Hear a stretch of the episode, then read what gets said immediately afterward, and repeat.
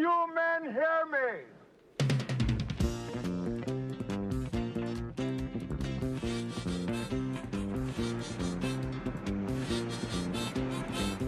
Good morning, starshine. The earth says hello. You twinkle above us, we twinkle below. Good morning, starshine. You lead us along, my love and me, as we sing our early morning singing song. Glitty glop gloopy, nippy lovey loopy, la la la lo lo. Saba sibby saba, doobie abba naba, lily lo lo. Doobie oogie walla, doobie abba naba, early morning singing song. Good morning, starshine. The earth says hello. You twinkle above us, we twinkle below. Good morning, starshine.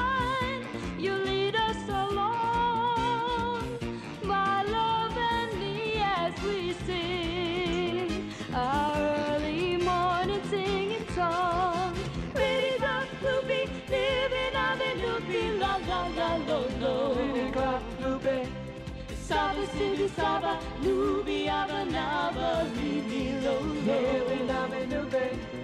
Tooby ooby walla, looby abba naba, early morning singing song. Singing a song, humming a song, singing a song. Loving a song, laughing a song, singing a song.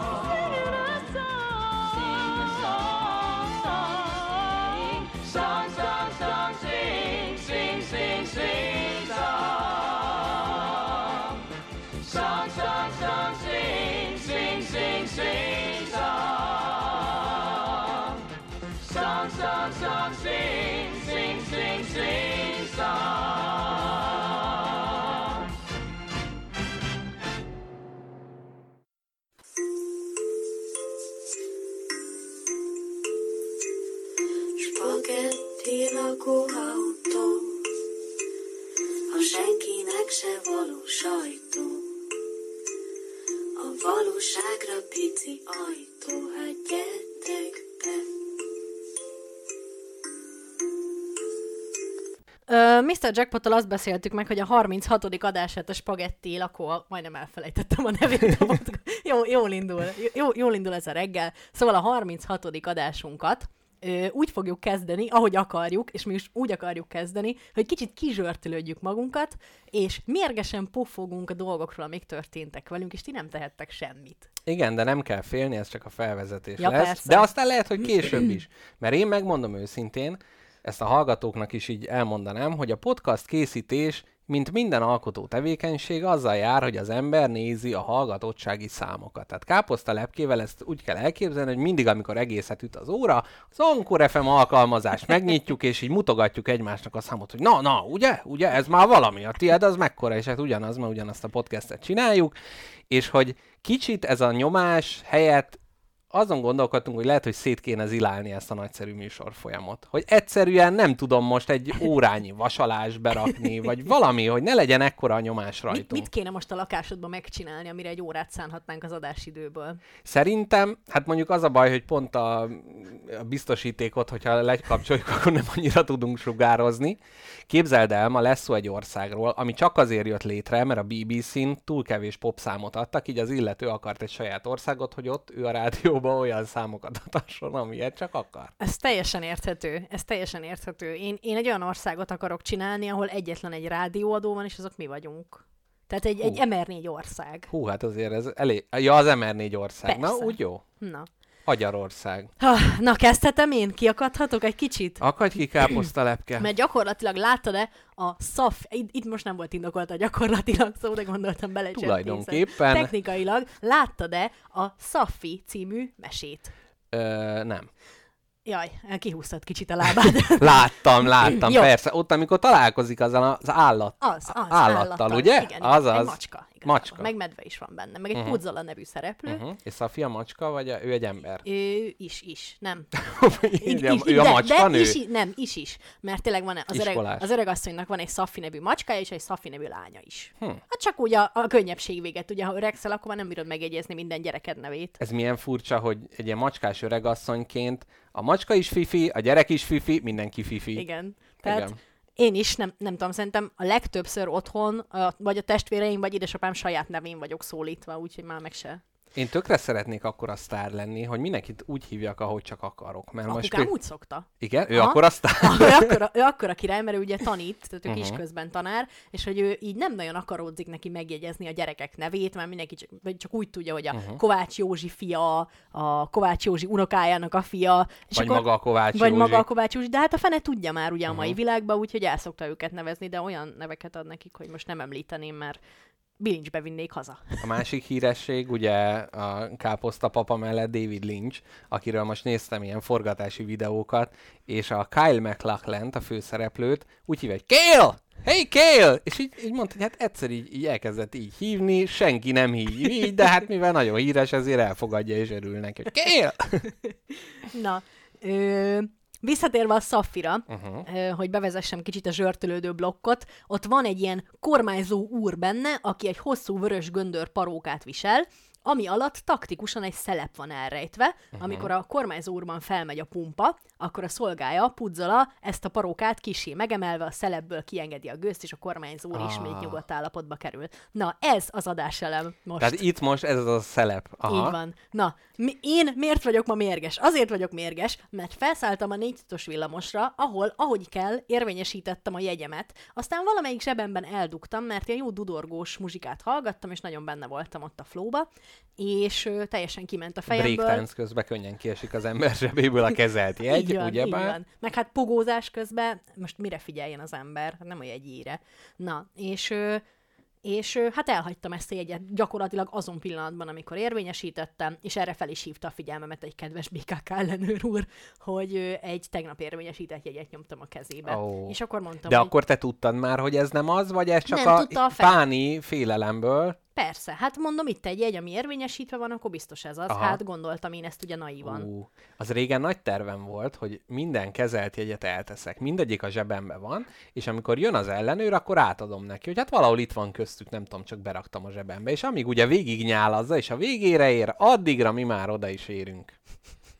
Na, és hát gyakorlatilag 8000 forint minusszal kedveskedett nekem a feledékenységemért a, a BKK, és ö, viszont nagyon kedves volt, mert tudod, az ilyen szituációkban mindig körülnézel kicsit, hogy kilátja azt, ami éppen történik veled, és ő egy nagyon bizalmasan odahajolva halkan ő Ó. mondta, hogy 8000 forintot szeretnék kérni. Ja, hogy nehogy megszégyenülj a környezeted előtt? Így van, és azt Ó. mondta, hogy azt kívánom, hogy ne történjen többet ilyennel, vagy ne történjen többet önnel ilyen. Hm, Mondtam, hogy köszönöm kedves. szépen, további szép napot. Régen, még sarjadzó írókoromban az volt a tervem, hogy írok egy novellát, regényt, regényciklust a Jóságos BKV ellenőr címmel. Lehet, hogy itt ez meg, megidéződött. És Hát meg... megkeresem Hát illetve az urat. annyira azért nem jóságos. Hát mert mit mondott volna? Nem tudom, de ezt ellene is fordíthattad volna, hogy oda suttog, és akkor nem tudom, fölkiáltasz, hogy zaklatnak. Vagy az, hogy a zsebébe akarja tenni, mi? Na jó, van, nem akartam mélyíteni ezt a gödröt, mert nem akartam elkésni erről a nagyszerű adásfelvételről. Ne, én most már kicsit jobban vagyok, úgyhogy most te Mhm. jössz.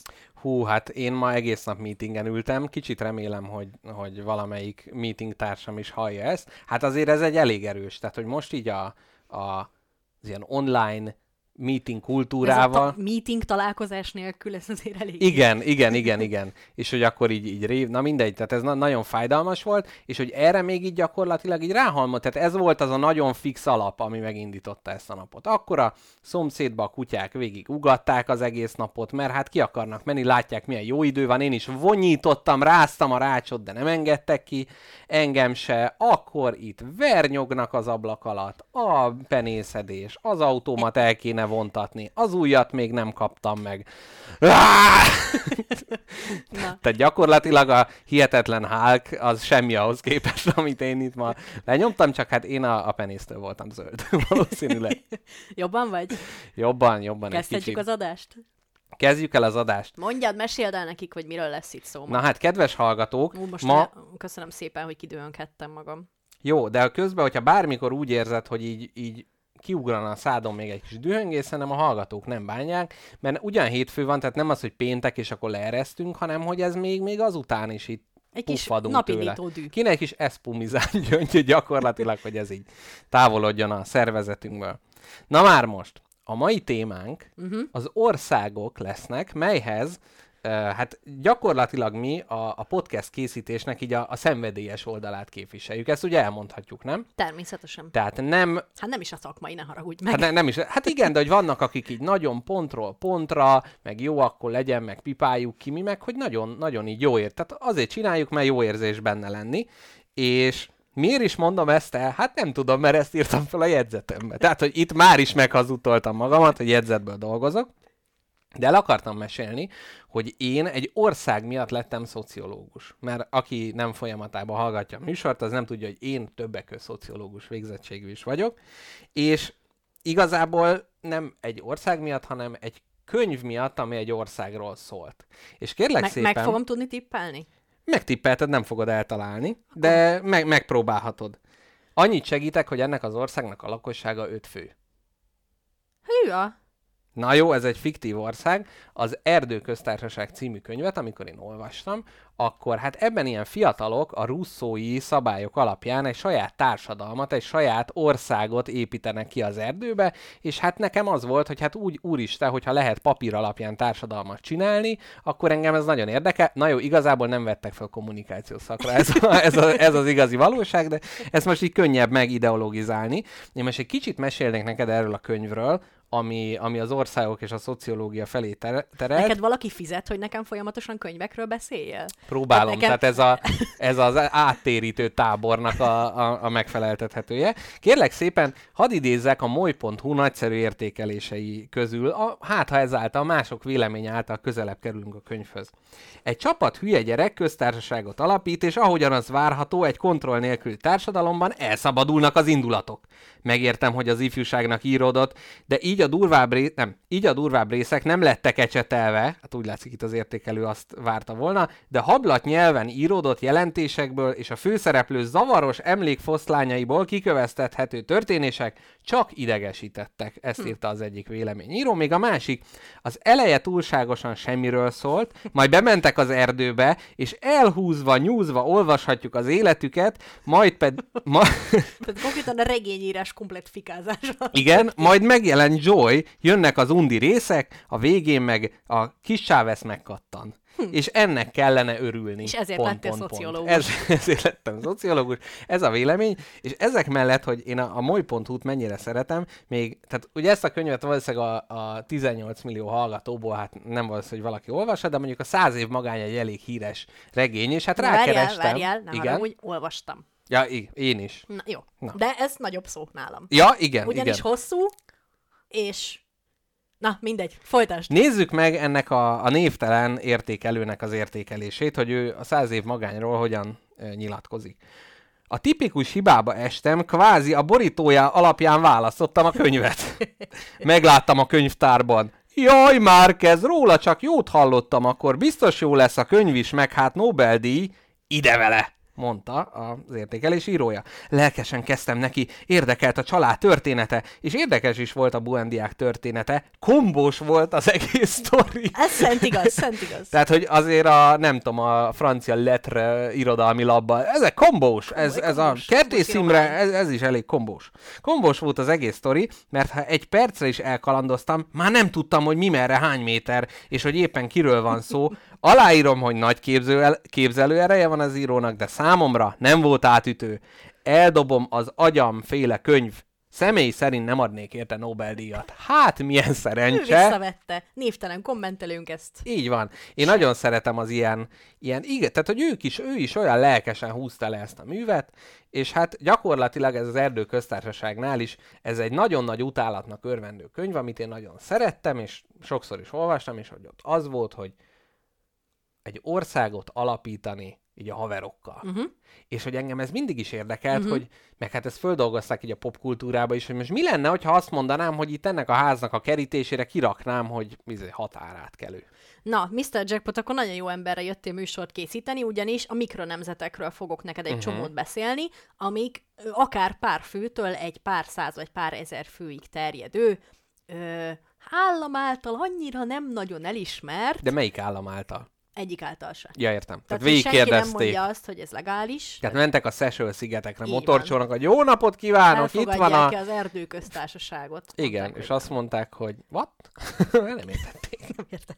Jaj, képzeld el, mikor gyerek voltam általános iskolában, akkor egyszer jöttek valami fel, felmérést tartani, uh-huh. és egy az volt a lényeg, hogy valahogy így az általános iskolások toleranciáját próbálták meg tesztelni a következő kérdéssorral. Fel volt sorolva rengeteg etnikumból, nációból, mindenféle identitásból ember, Uh-huh. és ö, az volt a lényeg, hogy ki mellé nem ülnél szívesen az iskolapadba. Aha. És ö, gyakorlatilag minden gyerek ilyen füstölő tollal x át az összes lehetőség. Ő bizony nem ül senki mellé. Ő hát nem. kapják Magyar, be hagyjuk már. Kapják be, kapják be a, mit tudom én, kapják be a románok, mindenki kapja be. Igen. Ugye Békés megyében a, Igen, román főleg- főleg a románok, igen. Így van. Na, Tehát gyakorlatilag a romára akkora X-et tett a gyerek, hogy azzal áthúzta az összes, több- többit. Persze. Na, és ebben az volt az érdekes, hogy emlékszel-e a pirész kérdésre. Emlékszem bizony. Tehát konkrétan ők egy nem létező nemzet, akit megszavaztattak a magyarokkal, hogy hát a pirézek kétszer kapják be keresztbe. Uh-huh. Na, ugyanezt csinálták a kis kedves általános iskolás osztálytársaim, amikor olyanokra x hogy longobárdok, uh-huh. akik hosszú hajú embereket oh. jelentenek, és ők azt mondták, hogy ők aztán nem ülnek egy longobárd De mellé. várj, a hát longobá... De arról kiszedi a tanultunk, volt valami long. De hogy is. Nem? Hát lehet, de valami... De már nincsenek. De nincsenek. Aha. Mit tudom én, valami teljesen irreleváns, meg nem tudom, nem uh-huh, fog mellé aha. dőlni egy longobárd ezer év alatt se. Igen. Na. Én nem tudom, én ennél a pirézés gondolkodtam, hogy akkor most kinevetjük őket, hogy há, nincs hogy piréz, de hát, hogyha ő most azt mondja, hogy ő most semmilyen másikat nem akar, akkor most mindegy, hogy a piréz létezik-e vagy nem, ő csak magyart akar, akivel tud beszélgetni, akinek ha mondja, hogy szomszédok, akkor tudja, miről van szó. Hát ki tudja, hogy a Pirész tévébe mi, mik mennek, vagy hogy ott... A piréz népszokások. Hát, Egy- igen. A szomszéd grillezik, és te meg ráköpsz a Nem, kerítés én- felül a grilljére. Szerintem ez, ez, nem, ez azért nem annyira szörnyű.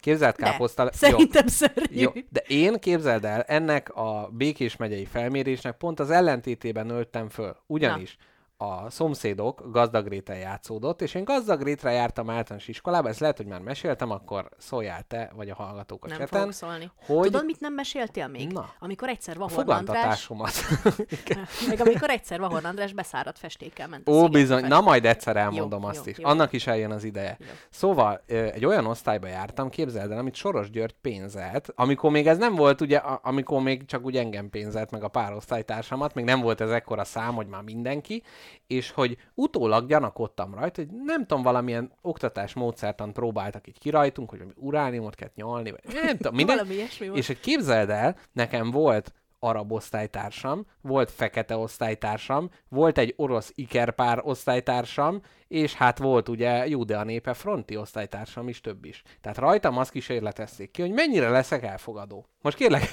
értékeld ezt a kísérletet. Most az értékelés fázisba lépünk. Ajaj. Hát nem tudom, szerintem ö, progresszívebb vagy, mint más magyar férfiak, Aha. de ö, A szarnál még ez is az, jobb. Az, egy, egy ilyen, tudod, az IKEA-ban van az, amikor tesznek, tehát hogy adnak húsgolyókat, és tesznek a tetejére ilyen kis zászlót, hogy uh-huh. szebb legyen. Igen. Tehát, tehát a szar egy kicsi zászlóval az a, Mm. a te toleranciának. a- Egy ilyen, Tehát, hogy ugyanolyan rossz, csak legalább hirdetem, hogy ez valami más. igen, meg kicsit próbál pufozgatni. Nem, amúgy abszolút, abszolút ö, formálható vagy, és... Te káposztelepke, mi lesz, hogyha a Svéd Akadémia meghallja ezt, hogy így nyilatkozol a szargolyó bisaikról? Istenem, miért, miért kell ilyeneket mondani? Na, majd a Svéd Akadémiáról is adok egy pár szót, mert ö, nagyon ki vagyok művelve a témában. Ugyanis ma reggel a Svéd Akadémián kezdtem a napomat, és a Soroksári IKEA-ban tettem egy olyan állásinterjút, amitől az állatokat a földről kell majd összeszedni. Hm. És remélem visszahívnak jövő héten, azon nemes sokból, hogy kell a pénz. Igen. Na, ö, De, hogyha ez meg a ú közben valamelyik hallgató szargolyósokról van szó. Köszönjük, Petya, hogy összefoglaltad kedves Eukarisztiának a, az adásmenet lényegét. Tényleg amúgy nagyon finom az ikás húsgolyó, és a húsmentes verzió, és amúgy nagyon patent, kóstoljátok meg. Szerintem is jó, de én a, a régi ilyen nagy kultikus nagy ízélményhez képest most már bármikor ettem, az már, már nem olyan. Én, már... meg, én meg kezdek felé hajlani. Igen? Sőt, a hotdogból életemmel is véremmel vallanám, hogy finomabb a húsmentes. Ja nem, nem, én most nem a húsmentes, az teljesen meg, meg ilyen... Ja, a szargolyóbisokra A szargolyóbb is, ami nem, nem. Tehát, hogy, hogy nem tudom, kicsit ez olyan, hogy a Frey Café és ilyen tök jó kávék voltak, amikor először elkezd, és hogy amikor így nagy, na most mit röhögsz? Csak hogy még egy anekdotával akarom késleltetni az adáskezdést, de folytasd, utána majd Hát kapcsolódok a Frey Tamás minden országot bejárt. Oh, Nem, most- hát ott is az volt, hogy ilyen, ilyen top kávék voltak, és hogy most meg már hát olyan közepeskébe lesüllyedt. És kicsit olyan volt az IKEA húsgolyó, és amikor először megjelent, akkor ó, de fantasztikus, tényleg, meg az a, az a lekvár hozzá, meg az a barna mártás, tényleg nagyszerű, és hogy most meg olyan, hmm, elfár, megunták. Elfáradtak? Igen, Svédország elfáradt. Igen. Hát amúgy ez szokás, képzeld el, hogyha behoznak valami új terméket, akár vagy akár uh-huh. ilyen helyeken, akkor mindig az elején egy picit több uborkával, picit Ó, több sajtal adják, igen. és utána milyen rászokik a izé, a, a plebs, Nép. a plebs, Igen. mikor már rászokik, akkor majd kiveszik belőle szépen lassan, milliméterenként húzzák ki gyakorlatilag a sajtot és az extra uborkát az Igen. ember szájából. Mi végül alig marad valami. Így van. Igen.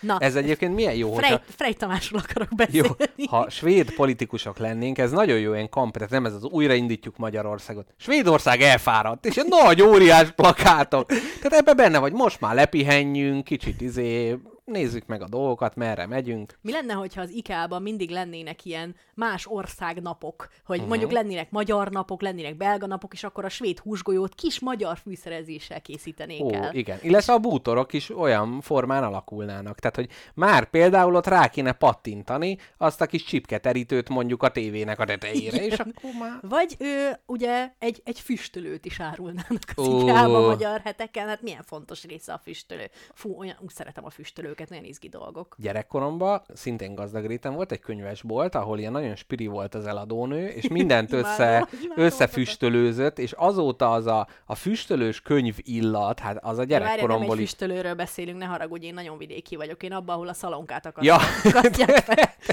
az mondjuk nagyon, mondjuk sokkal jobb lett volna, hogyha gyakorlatilag egy kis kolbász AR-rel bekeni az Eragon című könyvet. Igen. Na, Frey Tamásról még annyit, aztán az adáskezdés szokatlan hosszúra nyúlása után a, a De ma- gyakorlati részére Ma nem rá. szorít minket annyira az idő. Nem. Mert hogy reggel ugye utána munka van, most már munka után vagyunk. Ú, nagyon gondolkoztam, hogy az állásinterjún beírja meg a kis vonalra, hogy mely napokon nem kíván ö, dolgozni. Nagyon gondolkoztam, hogy hétfő reggel... per per mixlr.com per mr4. Igen, azt tessék hallgatni, ott leszek lélekben magukkal hétfő reggel. De nem Adják be a írtam- nagy hangszóróról. Ugye? nem írtam, nem írtam végül be, mert majd úgy gondoltam, hogy ezzel a kis meglepetéssel akkor készülök, hogyha felvesznek dolgozni. Igen, most az interjúra a késéseddel készültél, és akkor ez majd egy későbbi meglepetés lesz. Az nagyon kellemes volt, hogy először is nem találtam a recepciót, Uh-huh. a nagy recepció írás ellenére sem, uh-huh. aztán utána azon a kis ökölnyi ablakon belógva szájammal üvöltöttem, mert hogy jó napot kívánok, a csoportos interjúra érkeztem. És már végigmentél az egész IKEA labirintuson, már kipróbáltad a foteleket, mire, hogy hol van, hol? Igen. Itt, ez, ez, Hol? a, ez az iroda, ajtó? ez, ez, az iroda, vagy ez csak be van rendezve, és egy káposztabeké kiúzta a fiókot, és üres volt, semmi, az egy áliroda volt csak. Igen, igen. Minden egyes kiállított irodába bementem, és körbenéztem, hogy hát, ha ez az. Na, a csoportos interjú kettő főből állt, aminek uh-huh. jó magam voltam az egyik, és egy másik emberke a másik ö, tagja, úgyhogy 50% esélyem van a felvételre. Mit szólsz? Ez jó arány, De miért nem? az volt, hogy itt a kettőből az egyiket fölveszik, és most izé húsgolyódobó párbaj, vagy mi? Hát nem volt kimondva, hogy hány emberre van szükségük. Lehet, hogy három emberre De csak van. egy szék volt ott, és elindították a rádiót, és. Igen. Lehet, hogy három emberre van szükség, és engem kétszer fognak felvenni dupla fizetésért. Az De nem jó. Az nem jó, mert akkor, ké- akkor két műszakot kell lenyomnod. Na, Frey Tamásra visszatérve, Na végre. hogy egyszer voltam egy másik állásinterjú még nagyon régen, ahol a főnök beszélgetni a Frey Caféba vitt el engem, uh-huh. még izé rövidnadrágos egyetemista koromban, és azt mondta, hogy választatok, amit akarok. Hát nekem egyből ugye elkezdett villogni a szemembe a dollárjel, hogy na, akkor anyukám, itt most olyan kávé különlegességet választok, ha Igen. nem vesztek fel is megéri anyagilag. És kiválasztottam egy mentolos, mit tudom én, Ah. milyen kávét. Az valami, valami arab, marokkói, vagy valami ilyesmi. Ú, És itt kapcsolódik az én Marokkó témámhoz a dolog, mert ugye én Marokkóból készültem fel. Marokkóból is, ugyanis. Akkor szerintem ezt is Hagy pengetsük meg. fejezzem tehát- be, aztán megpengethetjük. Jó, pengessük. Csak egy másodperc. Ez Jó van. életem legnagyobb megbánásáról van most Ja szó. tényleg, még Frey Tamás. Még Frey Tamás. És akkor kirendeltem magamnak a kis men- mentás láttémat, uh-huh. amit a főnök finanszírozott, és megiszogattam óvatosan, miközben próbáltam jó benyomást te- ö, ö, kelteni, és nem az orromon szívni fel a tejhabot, uh-huh. Meg ugye egy jó beszélgetést folytatni, meg, el- meg kihangsúlyozni az előnyeimet, a laktózintoleranciámat eltitkolva előle. És, és aztán, mikor megittam, az alján maradtak ilyen csokis menta darabok. Hmm. És azt képzeld el, hogy én nem emlékszem, hogy az interjú utolsó 30 percében mi történt, mert végig arra koncentráltam, hogy annyira szeretném kihalászni a kezemmel oh. ezeket a darabokat, és megenni, de nem illendő, hogy én most könnyékig belenyomom a kezem a kis csészébe, és kikapargatom a körmömmel az aljáról, és kézzel nem emlékszem, miről beszélt a főnök, szerintem végig csak mhm, mert annyira uh-huh. rá voltam fixálva. De ő meg nagyon örült. darabokra. No, milyen, milyen egyetértő. Káposztelepke a civilizáció csapdájába esett bele, Aha. szerintem. De ne tudd meg, én azó, nekem ez azóta eszembe jut, és ez öt éve volt, és ez nagyon sok mindent elmond róla. De az, azóta, azóta vágysz azokra a mentolos Azóta darabokra? annyira vágyok rá, hogy ez, tehát úgy érzem, hogy az életem lenne teljes, ha azt akkor megeszem. Hmm. Na mindegy. Lehet, hogy ott siklott ki valami. Lehet. az az út És vezetett ide, hogy, hogy most ugye itt ülünk. Igen, és itt kell a traumáimat kibeszélni. Igen.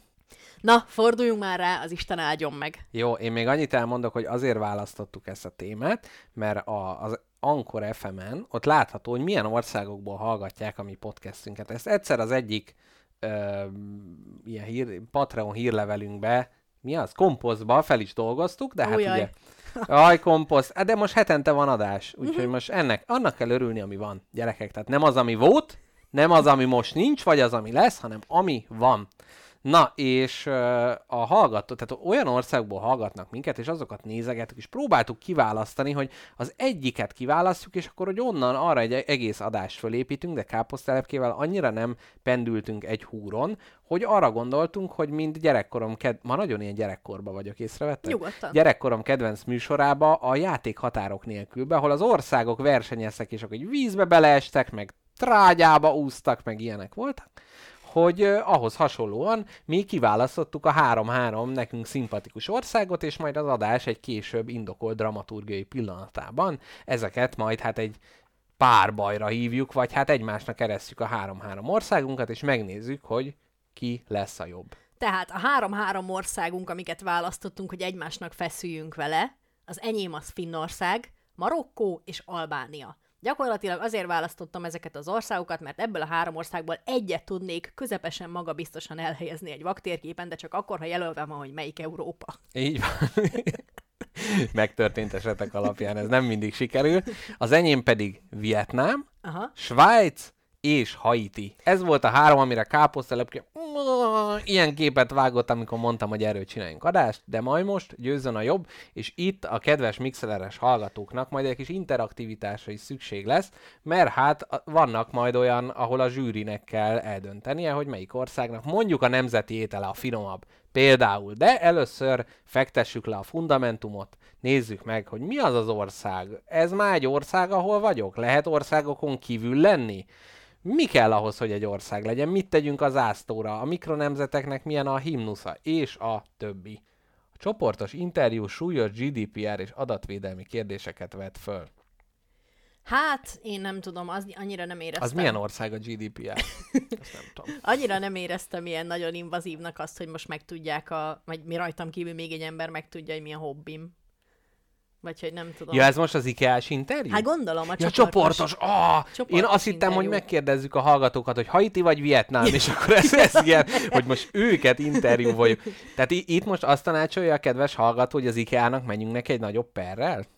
Az tök jó, mert utána tudunk venni egy olajfúrótornyot, és arról sugározzuk majd a kalózrádióként a spagettit. Jó? Na mesélj, mesélj az országokról most már. Na. Tény, ténylegesen. Na mesélek, megnyitom a jegyzeteimet.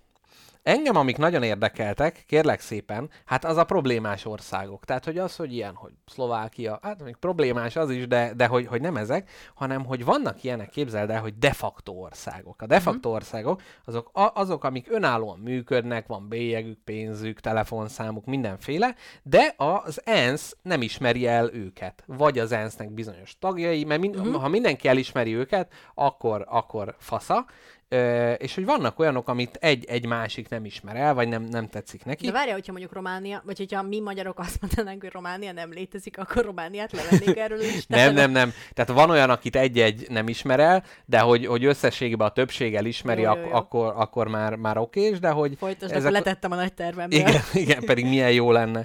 Igen, tehát ilyen például Koszovó, amit hát ugye itt a Balkánon, akkor a kollégák nem annyira akarják elismerni, hogy van ilyen Észak-Ciprus, ami hát a török befolyás alatt van, és uh, hát ők, ők a törökök meg a sima Ciprus nem ismerik el. Várja, most hülyeséget fogok mondani, és valószínűleg rosszul, de van olyan, van olyan Katalónia, Katalánia. Kata- az? igen, na az de például... De az melyik? Kata... Katalónia. Jó. A katalánok laknak Katalón. Spanyolország területén belül van, és ők is egy állam, de hát nem, nem hát nem, nem nincsenek elfogadva se Spanyolország által se. Tehát uh-huh. adtak nekik bizonyos jogokat, úristen szerintem most itt gyakorlatilag a hallgatók Na mindegy, helyreigazítási lehetőség van. Na, és azt szeretném neked elmesélni, hogy vannak olyan nemzetközileg elismert országok, melyeket csak bizonyos országok nem ismernek el. Uh-huh. Képzeld, tehát itt volt ugye ez a Ciprus-Törökország, Dél-Koreát nem fogadja el. Észak-Korea, Észak-Koreát nem fogadja el Dél-Korea, illetve őket még Japán se fogadja el. Gyakorlatilag a másik két nagy nagy ágyú, az Izrael és a Vatikán. Tehát, hogy az Izraelt ugye mindenki, akinek nem tetszik ez az arab vallásúak, vagy hát a muzulmánok nem fogadnak el, még a Vatikánt nem. Hogy is van? Ja igen, a Vatikánt is. Tehát, hogy, hogy gyakorlatilag az ilyen vallási államokat nem annyira akarják elfogadni. Na de, most a kedvencemet szeretném neked megosztani, ugyanis a világ egyik legnagyobb országa, Kína, hát őt elég sokan nem ismerik el. Azt mondják, Kína? Nincs. nincs. Például Belize, Guatemala, Haiti, Honduras, Kiribiti, Marshall-szigetek, Nauru, Nicaragua, Palau, Paraguay, Solomon-szigetek, és a többi, és a többi. Azt mondja, Kína, én nem láttam. Te láttad? Én nem. Én nem tudom. Mit tudod? tudom én? Te tudod? Én nem tudom. Na, úgyhogy képzeld el, tehát, hogy van ilyen, hogy van egy ország, amit kinevezünk, de hogy nem mindenki ö, fogadja el. És itt szeretnék rákanyarodni, a szerintem az egyik legcsodálatosabb országra. Na. Itália! Nem Itália lesz, hanem a Szilent hercegség. Na. Erről szeretnék neked mesélni. Mesélj nekem. Képzeld el, a Szilent hercegség az Angliának a keleti partját, ahol ott a Temze megy ki az óceánba, attól egy ilyen 10 kilométerre gyakorlatilag hát egy ilyen nem is olajfúró torony, hanem a második világháborúba építették föl a nemzetközi vizekre, hogyha jön Adolf bácsi, akkor ők onnan meg tudják védeni. És később ezek szétrohattak, lebontották, de ugye egyet úgy elfelejtettek, és véletlenül ö, ott maradt. És éppen ezért a, ez az H.M. Fort Ruff torony, ból valaki kialakította a Sealand hercegséget. Ugyanis volt egy ö, ember, akinek neve káposztelepre addig szórakoztasd a Nem, én azt mondom, hogy én úgy tudom, hogy ott lehet, ö, ott lehet ö, Pedi Roy Bates. címeket, meg rangokat vásárolni, és ezt onnan tudom, mert most írta Petya, hogy ő Sealand lordja. Ó, na, na ennek után... Egy lord, egy lord. Jó napot, uram! Óvat, én nem, fi- jaj, én nem fikázom, elnézést, ha ilyet mondtam, akkor azt valaki más mondta. Szóval kérlek szépen, ez 1966-ban alapította egy Paddy Roy Bates nevű ember, aki hát a BBC-t hallgatta, és az volt, hogy napi egy óra popzene. Az Ákost lekeverik a végén, mert jön a izé, közszolgálati műsor, azt mondta, hogy ő, neki ez nem tetszik. Csinált egy kalózrádiót, oda mentek a brit bobik, szétrugdosták a rádiót, elvették, beöntötték sóval. Aztán azt mondta, hogy na hát mondjuk, hogy ott az a torony, ami már nemzetközi vizeken van, ő neki oda a BBC, aztán ne szóljon be. És ott megalapította ezt a köztársaságot. Az Egyesült Királyság azt mondta, hogy hát na ezt biztos, hogy nem. Tehát ő ezt abszolút nem támogatja, és ezért ö, mind hajót vissza akarta követelni, mondvá, hogy... De hát nem le... is hajó. De hát le van rögzítve, de hogy először ezzel próbálkozott meg. Ez egy Ezer- szarhajó. Igen. Igen, hát nem mozog például, mert nagyon nehéz. 1968-ban megpróbálták visszafoglalni egy kisebb hadihajóval, azonban a Béc család fegyverekkel és molotov koktélokkal visszaverte a kísérletet. Tehát e- én egyszer ezt imádom, hogy ott a brit hadsereg fölvonul a izé, Gabona silód előtt, és te visszavered És a molotov koktél. mosókonyhában csinálják családilag a molotov koktélokat, hogy a brit hadsereget szétmolotovozzák, mielőtt Igen, tehát hogy ezek után én nem tudom, hogy itt a izé, másik világháború alatt mit mutattak föl ezek az ellenséges tengelyhatalmak, hogy a britek le tudták győzni, amikor egy csűrt nem tudtak legyőzni, egy budit nem tudnak fölborítani. Elnézést kérünk Petyától, Mr. Jackpot erős Nem, nem, nem, én a briteket ócsárolom. Jó. A Sealand az nem. Na, légy szíves. Jó, Igen. jó. Öm, az ekkor már főhercegként szereplő Bécet és fiát Michaelt az incidens után nyomban törvényszék elé is állították, azonban a brit bíróság megállapította, hogy mivel tengeri határon túl van a platform, így nincs illetékessége döntést hozni a kérdésben. Innen a de facto függetlensége. Nagyon jó. Nagyon jó. Akarsz-e, akarsz a mikronemzetekről hallani, ha már így beledugtad a lábujjadat ebbe a Igen, témába? de még Sealandről még van 27 millió órányi elmondani való. Úgyhogy beléd is folytam a szót, és Kérlek, csak a legizgalmasabbakkal szólj Jó, a, a, a hallgatók. legiz... de hát egy, egy gyakorlatilag csodálatos. Na, a következő évben az állam létezésének fenntartására rozsdásodás ellen megszületett az ország himnusza, saját pénzt verettek, szílendi dollár bélyegeket nyomtattak, sőt, saját rendszámtáblát is készítettek, amikor is Alexander Achenbach német üzletember segítségével az alkotmányt is létrehozták, ennek értelmében alkotmányos monarchiaként működik, a brit polgári jogokat követve hivatalokkal, szenátussal, bírósággal és saját külpolitikával. Én nem tudom, hol tudnánk mi országot csinálni? Hova Ezen én kéne menni? Hol? Izé a határon? Ezen én a is senki földjén? Ö, hát a tenger közepén az ugye kézenfekvő, hát az készen kié. Mhm. Uh-huh. Ami még a másik, az űrben. Na, de hát sajnos ezzel a Ó. gondolattal is megelőztek minket, majd a mikronemzeteknél Lesz fogok még űrország? mesélni Asgardiáról. Ó, nagyon jó. hely. Na, ö, igen.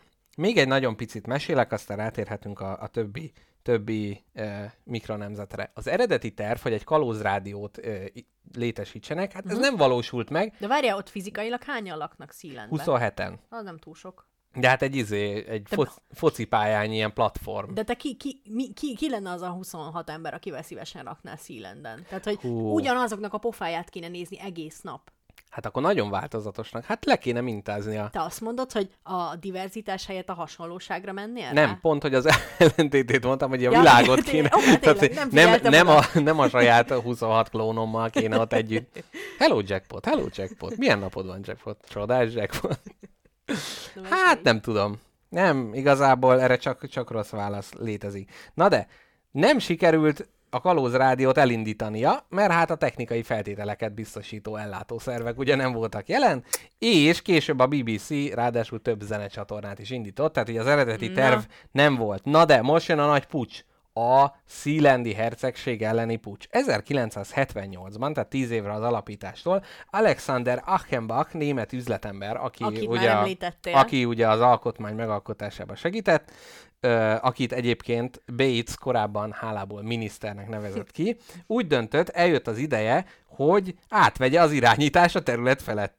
Megbízott néhány holland katonát, akik pucsot hajtottak végre, és foly- fogjul ejtették Michael Bates-t, Roy fiát. De várj, ebbe a 27 emberbe belefért egy pár darab holland katona is. akkor. Nem, azokat az külső erővel. Ja, be, behajózgattak. Tehát képzeld Jó, el, hogy jó, ott jó. tíz éve ott koktélozgatnak, meg szerelik a rádiót, nem működik minden, az egyszer csak a fapapucsoknak a koppanását hallják, és meg, megjelenik a, a holland hadsereg. Na, viszont ezek után, nem sokkal később, Roy néhány hozzá hű emberrel visszafoglalta a szigetet. Ha ebből nem lesz Netflix film, semmiből. Imádom, ez a 27 ember, tehát ez gyakorlatilag még a színészek fizetése szempontjából is a legtökéletesebb befektetés lenne a Netflixnek. 27 embert kéne fizetni, az kész. Igen, igen, a, a, abszolút, abszolút, és be is hegyeztethetnék oda magukat, és meg adózni se kéne.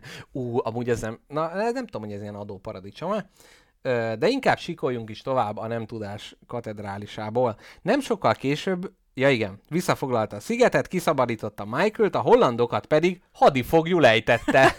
Imádom. És, 27 ember, 30 hadifogoly. és gyakorlatilag egy focipálya méretű országban még külön foglyokat is, eh, tehát hogy egy börtönt is föntartja. Németország követeket küldött Sealandbe tárgyalni a békéről és a foglyok szabadon engedéséről. Na már csak nagyon kevés van.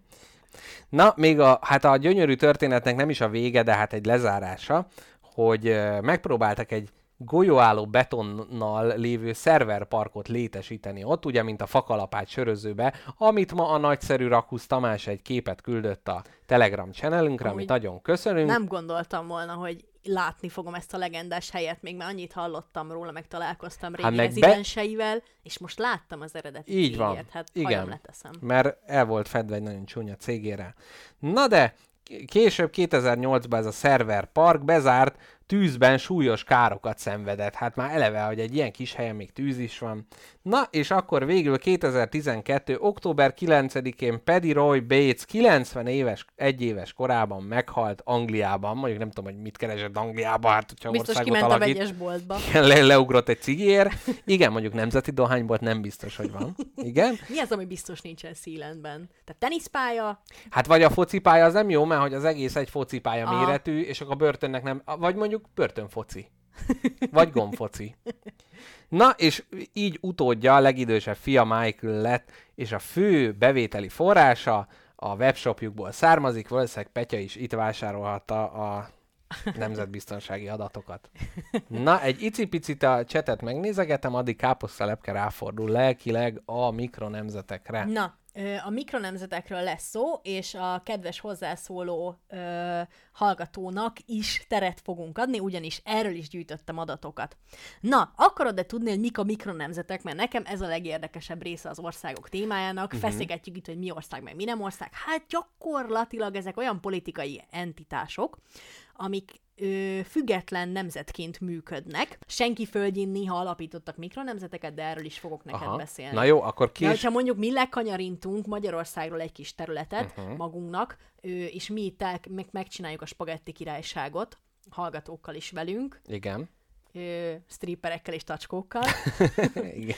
akkor az egy mikronemzet lesz, mert mi elfogadjuk, nekünk saját zászlónk, meg pénzünk, meg szabályaink lesznek, Aha. és fel is vesznek minket egy jegyzékbe, ellenben Magyarország nem fogja azt mondani, hogy gratulálok, és önök egy külön országként funkcionálnak Tehát akkor belül. ezt megcsinálhatjuk? Meg. Bármikor, bárhol. és, Gyakorlatilag és egy jegyzékbe faszi- vesz az ENSZ, hogy mi a mikronemzetek Igen. sorát bővítjük? Van egy faszi, aki a saját londoni lakásából csinált egy országot. De ezt hol kell bejelenteni? Vagy hogy, vagy hogy mi, mikortól van az, hogy az az ő tulajdona, és mikor... Hogy... Szerintem aki ilyen dili, hogy csinál egyet, azt szerintem mindenhol bejelenti, megy a közérbe, és van egy országom. De mi, és akkor a, ahonnan te az adatokat gyűjtötted, ott az az volt, hogy jaj, lenne a boltban valaki azt mondta, hogy egy ország a lakása. Hát akkor kérem, ez egy mikronemzet. Hát mit tudom én, hova veszik fel jegyzékbe, hát miért ilyen mi- mikrokérdésekkel bombázod a de mikronemzetestől? engem- Hagyj meséljek már. Praktikusan érdekel, hogy ha most Én ennek nekik... nem tudok válaszolni erre a Mi van, hogyha egy praktikerből egy külön országot akarunk? Akár lehetne. Jó, na jó, ennek Meg majd kell- utána nézünk. Meg, Orbán Viktornak kell írni egy levelet, hogy praktiker ország megalapult, és leszarom, hogy rápecsíte le a papírra vagy sem. Én innentől kezdve csak is praktiker pengővel vagyok hajlandó fizetni mindenhol. Igen, pontgyűjtőkártya. Igen. Na jó van, Szuper kanyarodjunk shop- lá- szuper shop rá. kártya.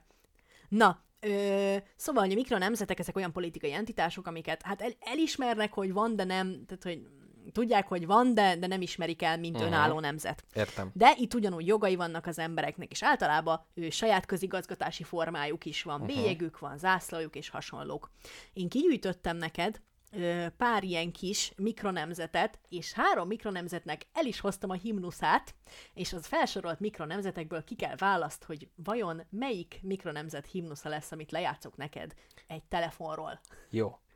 Legyen így, ami káp, ez most fog történni. Most ez a... fog megtörténni. Jó, amíg előkeresed, addig, Elő van keresve, de hogy az jutott eszem, hogy milyen csodálatosan egy akkora mikronemzet, ami akkora, mint egy bélyeg.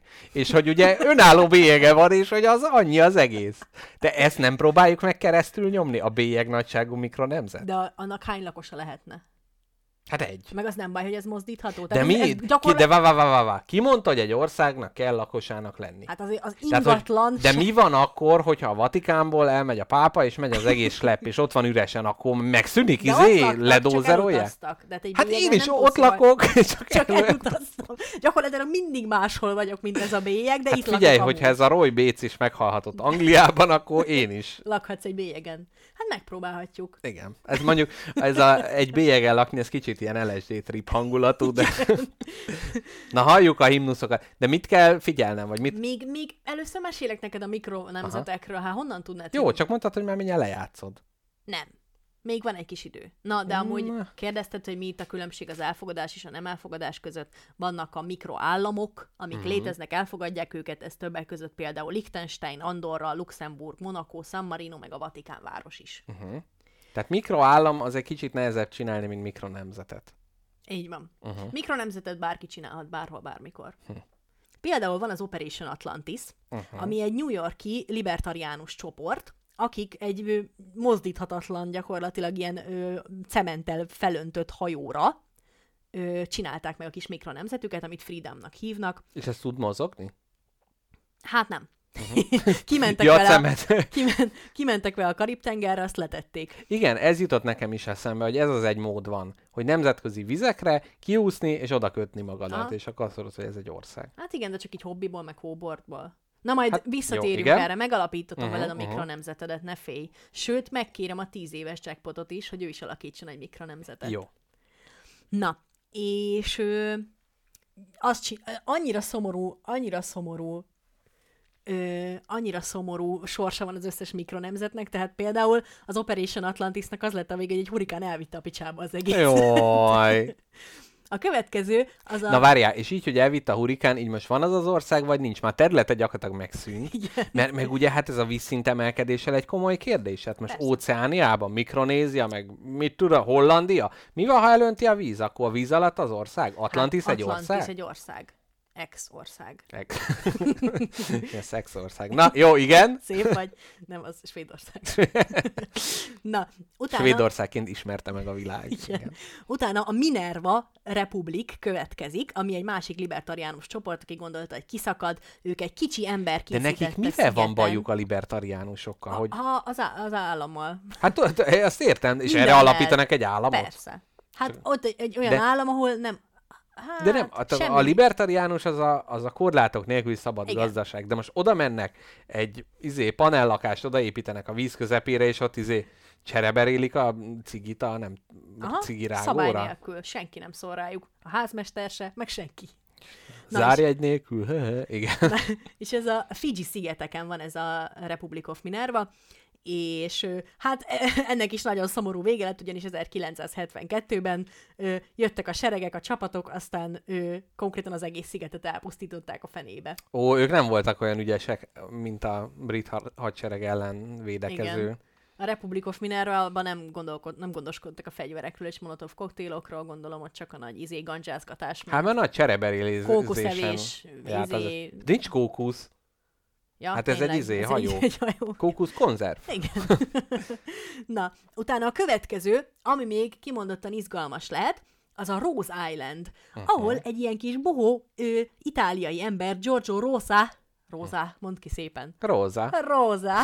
Giorgio Rosa úgy döntött, hát a faszom fog házi bulizni, én egy szigetet csinálok, uh-huh. ahol gyakorlatilag egy állambuli, nincs megállás, államforma, buli, ivás, hajnalig, tartózkodás asztal alatt. Ezt mondta Giorgio Rosa, és az Adriai tengeren, vagy valamelyik másikon fogta, és épített egy ilyen kis turista attrakciót, egy, egy ilyen kis szigetkét, Biztos valami nagyon nehéz címe volt, és minimum a buli meghívókat elküldte, hogy Benvenuti, Cagliari, Via di della Pomodoro di, nem tudom, és ilyen volt, és mindig eltévedtek, máshova mentek. Róza, az kész, és akkor tud, tudják, hogy hova kell menni. Hát igen, de hogy az Adriai tenger közepén az mondjuk kicsit megnehezíti az este hazataxizást, de Hát ez taxi. ilyenkor, ilyenkor Hát meg ilyen mit haza, hát ott koronás, lakik. koronás időkben ez itt tökéletes lenne. Nem ez... kell hazamenni, rendőr nem kap el, víz alatt nem lát meg, Igen. hazaúszol. Ez tipikusan olyan, mint a külvárosi házi bulik, amiket én gyakran szerveztem, és résztvevője voltam, hogy, hogy jaj, megyünk haza. Hehehe, hogy mész haza?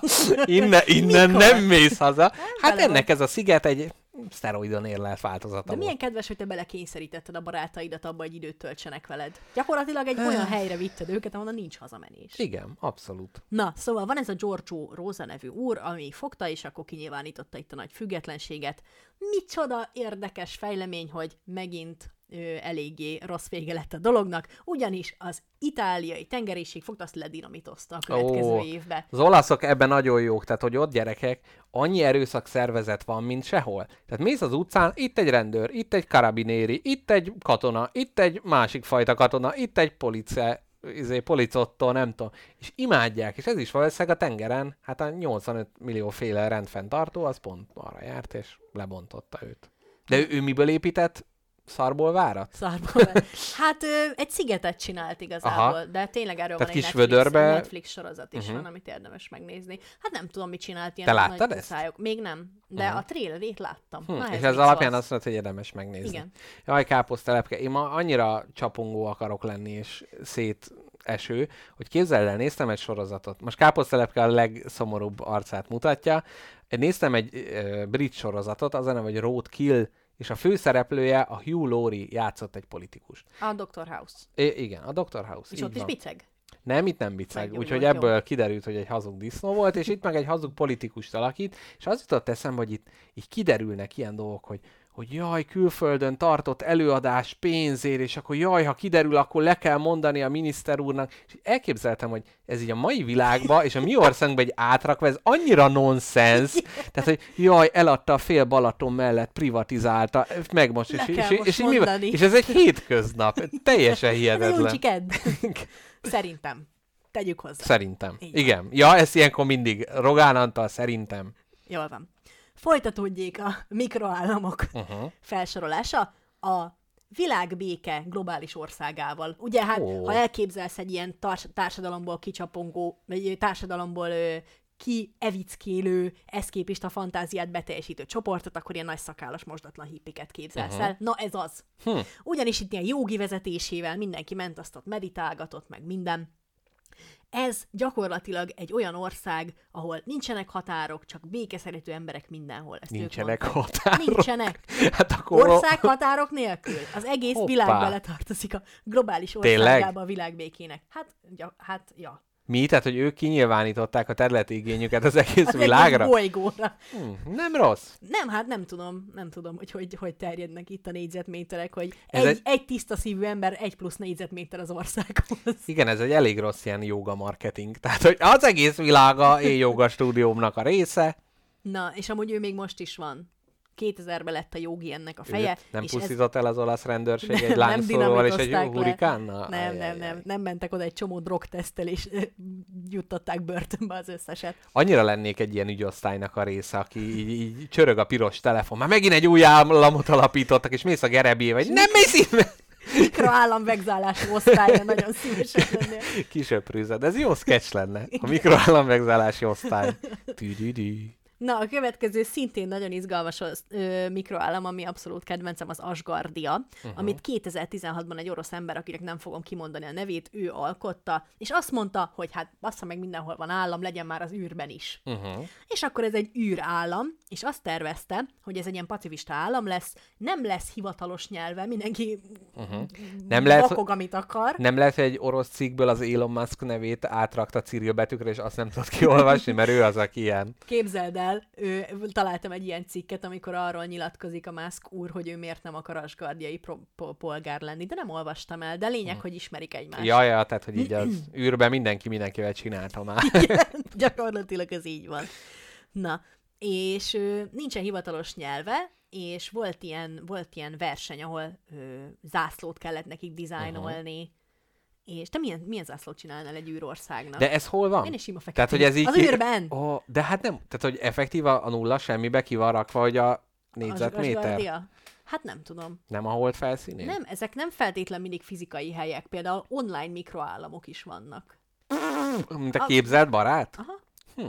De a, a tiszta fekete zászló az jó, és akkor eleve ugye már minden gyászszertartás, meg az ilyen öregek otthona, meg kórház, ugye az asgardiai területnek mindig Nem fölvönják. a... tudod, hogy lokálpatrióták, vagy meghalt valaki. Igen. Képzeld el, a Földön egy ország van, aminek egyetlen színből áll a zászlaja. Líbia. Líbia, jaj de szép, Tudom is én. és csupa zöld az ő zászlajuk. Úgyhogy ilyen szinten fekete zászló lenne.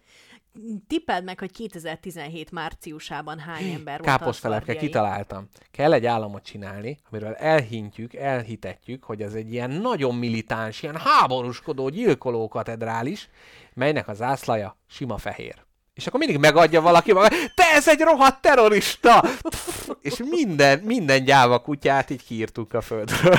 Szerintem. Szerintem. Ezzel megmentetted ezt a kört, de tetszik, tetszik, Na, amit jó. gondolsz. Igen. E, majd egyszer kipróbálhatjuk. Térjünk vissza. Ha már mindegy lesz. Ha, ha már nem tudom, a hurikánok elvitték a világ felét, akkor csinálhatunk egy ilyen nagy militáns államot. Na, Na. És szóval 2017 márciusában mit gondolsz, az űrállamnak hány lakója volt? Mm, hát biztos sok, mert az ilyen félbolondok veszik így az állampolgárságot mindenhol. Szerintem 2000. 169.327 lakosa Ja, volt. Istenem. És kis, kis gyerekkórus is. Kina, kina fagyos űrbe. Igen, mert a him... Jaj, most elárultam, na mindegy. Ó, ajaj, jaj, egy jaj, kis... jaj. A himnuszában lesz kis gyerekkórus is. Jó, jó. Na, Már nagyon várom. és a, na, tehát, hogy még egy alakulási formája ezeknek a mikronemzeteknek az ilyen jogi meg történelmi anomáliák. Jogi? Jo, jogi anomáliák, és így például a Szeborga hercegség így alakult, ami egy adminisztrációs hibának köszönheti a függetlenségét. Tehát valaki elírt valamit, és véletlen létrejött egy állam. Nagyon jó. Igen, ez, ez... Jaj, ú, most majdnem elárultam az igazi nevemből valamit. Hogy ott minden családtagomnak Ö, hogy is van, hosszú ékezettel van az egyik betű Aha. írva, nekem meg röviden meg elírták. Így jöhetett létre ez is, hogy írta, hogy Litvánia, és akkor Litmánia így így létre. Így van. És amúgy nyilv- nyilván ez is a francia, meg az olasz határon, szóval egy teljes nagy siesta mámorban De valaki komolyan, hát ott minden sarkon mini állam van. Igen, Bizony, nem Monaco. bírnak magukkal. Na, egy nagyon-nagyon szórakoztató mini állam következik, a Hut Riveri. Hut River i Aha. hercegség, Uh-huh. aminek konkrétan a COVID-19 vetett véget, Jaj. mert csórikák megcsinálták Nyugat-Ausztráliában a kis mini államot, ö, teljesen fenntarthatók, függetlenek voltak meg minden, és több tízezer lakója is volt, aztán bedölt az egész a picsába, amikor nem tudtak kukoricát árulni a Covid miatt. Ó, de én nem érted, hogy miért jön az, hogy ő egy államot akar, tehát hogy most ott van Nyugat-Ausztráliában, és azt mondja, hogy ez egy közösség, vagy alapítson város, vagy valami, de hogy már jó mondjuk, megértem. Tehát most ki akar egy falut létrehozni, akkor már legyen állam. Na, én amúgy ezen ar- azon gondolkodtam, hogy az ilyen történelmi meg jogi anomáliák mentén létrejött állam, Uh-huh. amit mi tudnánk csinálni, azok az ilyen szülői anomáliák mentén létrejött államok. Tehát vannak ezek a klasszikus szülői anomáliák, hogyha elesel, ha bajod lesz, még meg is öllek. Tehát nem ismered ezeket? Nekem nem De, mondtál, de, mi? de, csak- a bicikliről, de- még meg is verlek. Abszolút megvan, csak próbálom egyszerűen összeszervíteni az országos témával, de egyszerűen le- lepattan De gyakorlatilag. hát figyelj, hát ezek, a, tehát, hogy ezek az ilyen anomáliák, tehát, tehát hogy hogy nem tudom, én nekem soha nem robbant fel annyira a fejem, mint amikor ilyeneket mondtak nekem, hogy ha, ne gyere, ha nem, nem érek haza hatra, akkor nem is menjek haza Igen, egyáltalában. akkor megöllek. Igen, de én ezt értem, de hogy most a, a véletlenül anomáliából létrejövő ország a szülői erőszakhoz, hogy az Istenbe, hogy izé lehúz neked egy pofont, és létrejön egy ország? Hát ö, nem. Ö, én egy olyan, olyan országra gondoltam, ahol egyszerre nem vagy otthon hatra, és egyszerre otthon vagy hatra. Tehát, hogy az ilyen... Ö... Nem érted? Még mindig nem érted? Teljesen elveszettem a fonalat. Tehát, hogy te egy, na, várjál. Tehát te egy olyan országot szeretnél, Igen. ahol az anomália topzódik? Igen. Á, Egy ért- szülői anomáliát akarok. Mert Mhm. ez, ez, ez, ez jutott az eszembe, hogy konkrétan engem ilyenekkel tartottak terrorban gyerekkoromban, hogy egyszerre mondták azt, hogy nőjek fel, meg azt, hogy mindig az én gyerekem maradsz. És e, itt nekem konkrétan egy ilyen, egy ilyen füstölő gumigyárá változott az agyam, és egyszerűen nem tudtam megérteni, és ebből, ebből az energiából egy, sima orsz, egy országot simán lehetett volna csinálni. Tehát káposztelepke, te egy, Anomália országot akarok. Ez az, jó, amit ahol mondok. minél több randomság Így van, van. minél több ön, tehát gyakorlatilag a lépcső olyan, mint az eser lépcső, hogy mész föl, aztán már jössz le. Így van. Ugye? Egy ilyen önmagába, önmaga farkába harapó kígyó. Így van. Egy ilyen országot Minden autóút olyan, mint az a... Milyen hurok? Tudod, van az, ami így megcsavarsz, egy ilyen szalag. Hát azt én meg nem mondom neked. Möbius szalag. Minden Az. autóút Möbius szalag. És hogy azért, hogy mutassam, Klein kancsóból isszuk a kávét. Jaj, az is, jó ugye, aminek a ki, külseje egyszer a belső, hát nem minden podcast készítő mondhatja, hogy ilyen tudás árad ki a száján. Na, és ezt én azért mondtam neked, mert most nagyon szeretném, ha te is megterveznéd a mikroállamodat. Jó, ú, nagyon jó. Uh-huh. És választhatsz, ó, én nagy lelkű vagyok, választhatsz, hogy szeretnéd a 10 éves jackpot mikroállamát megalakítani, tehát, hogy amikor mondjuk ö, összevesztél a szüleiddel, és akkor azt mondták, hogy vagy kitaláltad, hogy akkor te most innen elzarándokolsz, és csinálsz egy saját országot, Aha. vagy a mostani jackpotnak akarod az ezt képest a fantáziáit kiteljesíteni. Hú, hát nem tudom, választ te inkább. Én szeretném, hogyha egy, ö, egy gyermekkori ö, Egy mikroállamot gyermekkori, aha. alakítanál meg. Hol lenne, milyen lenne, mi lenne az államformája, mi lenne a, a pénz nem. Uh-huh. Hát az államformája szerintem egy fundamentalista köztársaság, tehát egy ilyen vallási fanatizmusra épül, mert gyerekkoromban volt az, hogy az ilyen plüssállatok, nem tudom, hogy ilyen, mitológiát ke- kerítettünk köré, hogy azok ilyen nagyon fontosak, tehát gyakorlatilag ez olyan lenne, mint az indiai, mint a hindu vallás, csak itt gyakorlatilag naponta változna, hogy mi szent és mi átkozott, hogy egyszer imádni kell azt a plüss sárkányt, a következőben meg hát ez egy átkozott pokolfajzat, és ilyen formány, Kiüzetése a sorsa. igen, tehát egy nagyon sokoldalú dobókocka, ami hát a, gyakorlatilag a mindennapok szabályát, ugyan, de milyen érdekes, hogy ugyanarra jutunk, hogy a változatosság. Tehát, hogy itt is az, hogy mindig, mindig változik. Akkor az emberek, az biztos, hogy ilyen fára épített házikokba laknának, Uh-huh. Ú, az mert az, jó. az, az, az nagyon, Hányan nagyon... laknátok? Hmm, Minden házba egy. Nem kell lány. Tíz éves jackpotot a lányok nem érdekelték. Hát mondjuk, igen, hát... De úgy átjárnának a fiúk egymáshoz, uh-huh. ugye? És gyakorlatilag egy, egy folyamatos germán hódítás lenne a, az osztály része, tehát ebből ilyen kitörésszerűen a szomszédnak a, így az, az eper, amit ott termeszt, azt így annektálnánk, mint a sáska lezabálnánk, és utána nem érdekelne. Mhm. Mm-hmm. Tehát gyakorlatilag mindig csak az adott pillanatban az ország területe, hát az így folyamatosan változna. Törvények lennének-e? Törvények lennének, de ceruzával lennének beírva a naplóba, hogy úgy mondjam. És akármikor te ferdítenéd őket, akkor kicsit ki- beleradírozgatnál. Így van, így van, és... És, és a hátsó kertedbe képzeled el? Ah, te, teljesen. Nyilván. És uh, Farakás, főváros és ilyenek, és uh, hát gyakorlatilag a törvényszék az egy ilyen hisztibe forduló, ilyen akaratoskodás lenne, hogy na hát tegnap még ez volt a szabály, nem!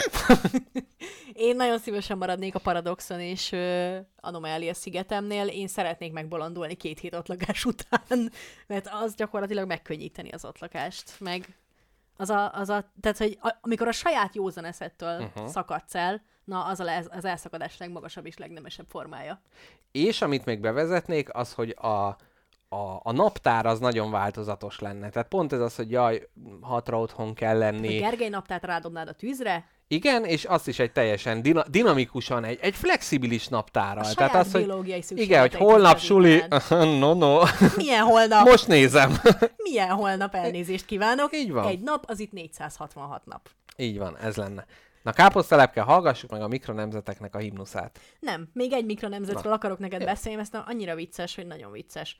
Na, ö, történt egyszer réges-régen Ausztráliában, ö, 2004-ben, jó, az nem volt annyira régen, amikor is megalakult a Korall-szigeteki meleg és leszbikus királyság.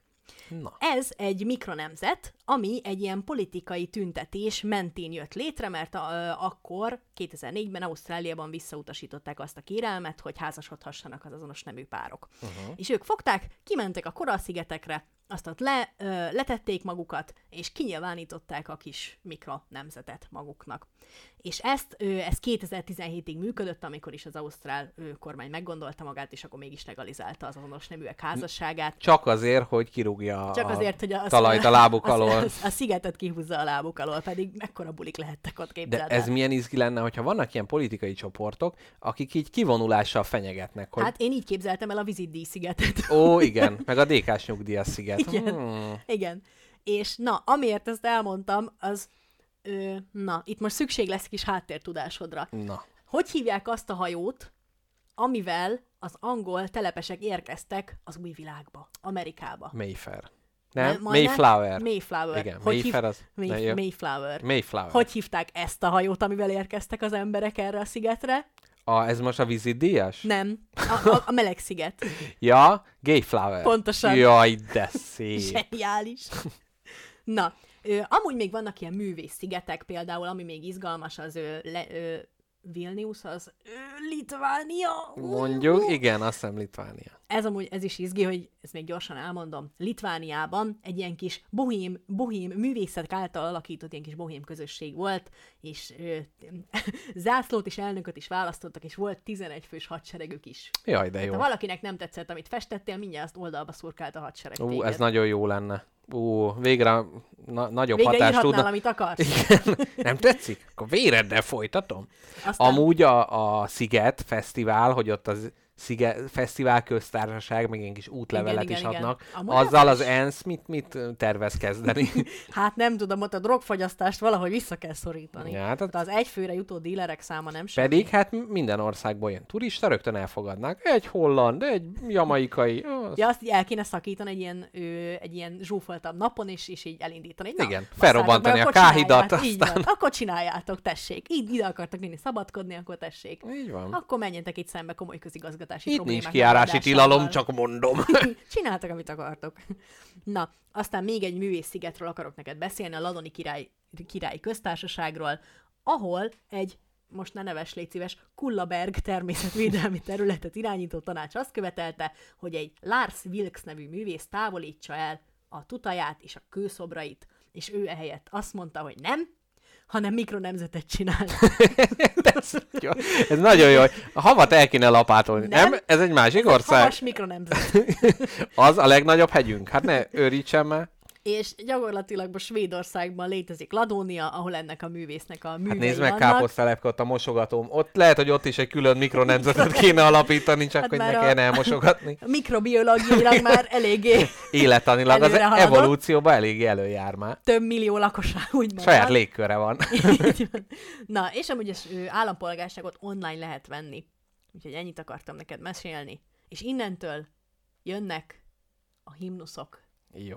A fent említett országok közül háromnak elhoztam uh-huh. a himnuszát, amiben bele fogunk hallgatni. Az egyik a gay bar lesz, mert akkor az biztos, hogy a koralsziget. Nem, ennyire nem raktam a kezedbe a Jó, választ. jó, jó. Mhm. Sőt, egy bizonyos ö, indokolt ö, ponton le is fogom állítani a 30 másodperc után. Jó, jó. Ugyanis az egyik himnusznak csak az a szövege, hogy XY köztársaság, XY köztársaság, énekli a gyerekkórus. Á, értem. Mhm.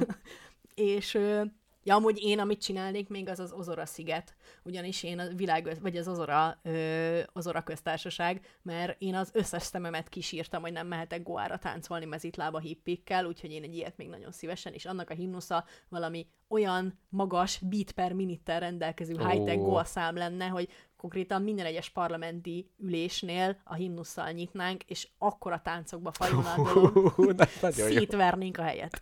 Ez nagyon jó. Jöhetnek-e? Jöhetnek-e a himnuszok? Jöhet. Nagyjából emlékszel hogy mikről beszéltünk. Hmm, megpróbálom. Na, Na, volt akkor valami Vilnius. Roppant szakszerűen be fogom ezt játszani. A telefonomból. Tedd a mikrofonot.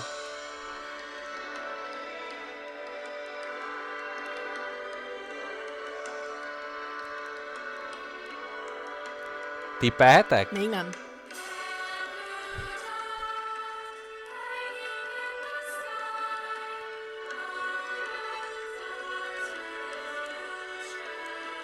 De milyen nyelven énekelne? Nem létező nyelven. Á, Nem, angolul. ja.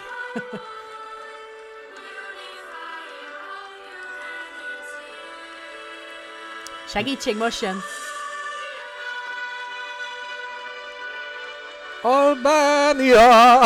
Na jó, káposzta, állítsd le. Ez volt. Szerintem, e, a Albánia? Nem. Nem, ez a mi Nyugat-Ausztráliában krumpli termesztő. Nem, ez Kukorica. Asgardia. Asgardia. Az űr mikronemzetnek Á, lesz. Ez gyerekkórus Ez neked? egy gyerekkórus volt. Ajajaj. A következő, amit meg kell tippelned, szerintem ezzel könnyebb dolgod lesz. Vagy nem.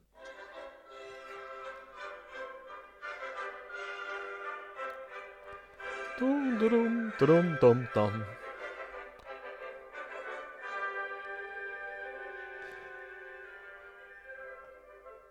Hú, de várj, itt komoly szakértelmük volt egy ilyen komponálásra. Bizony. Vajon a leszbikus, meleg, biszexuális, trans... Nem, az ez túl, túl klasszikus. Azt mondanám, ez a lebetonozott hajó. Igen. Hoppá, Ez, hoppá! kér, ez kérlek a Rose Islandnek a, a Ja, hát Ola, ó, hát tényleg, ó, igen. ez, bármint remélem erre gondoltál. Nem, de, de így, így abszolút, hát Az, tudtam én. Az olasz buli szigetnek, Aha. ugye milyen vicces, arra gondoltál volna, hogy valami jó R&B, vagy valami, mit tudom, valami hip-hop szám lesz, de nem. Nem, legyen egy komoly. klasszikushoz Egy- nyúltak. Igen. És a harmadik, ami nagyon-nagyon vicces, és azt mindenképp ki fogod találni. Én nagyon felhívom a figyelmedet, hogy hallgassd a szöveget, mert konkrétan ebben a szövegben a komplett alkotmány fel van sorolva. Hoppá. Mindenféle irányító elvet meg fogsz hallani. Duty free, no da- drugs.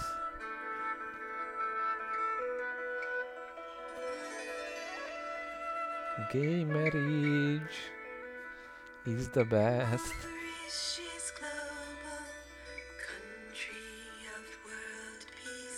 Ó, megvan, ez a világvéke országa. Hallgatjuk még egy kicsit? Egy kicsit hallgathatjuk.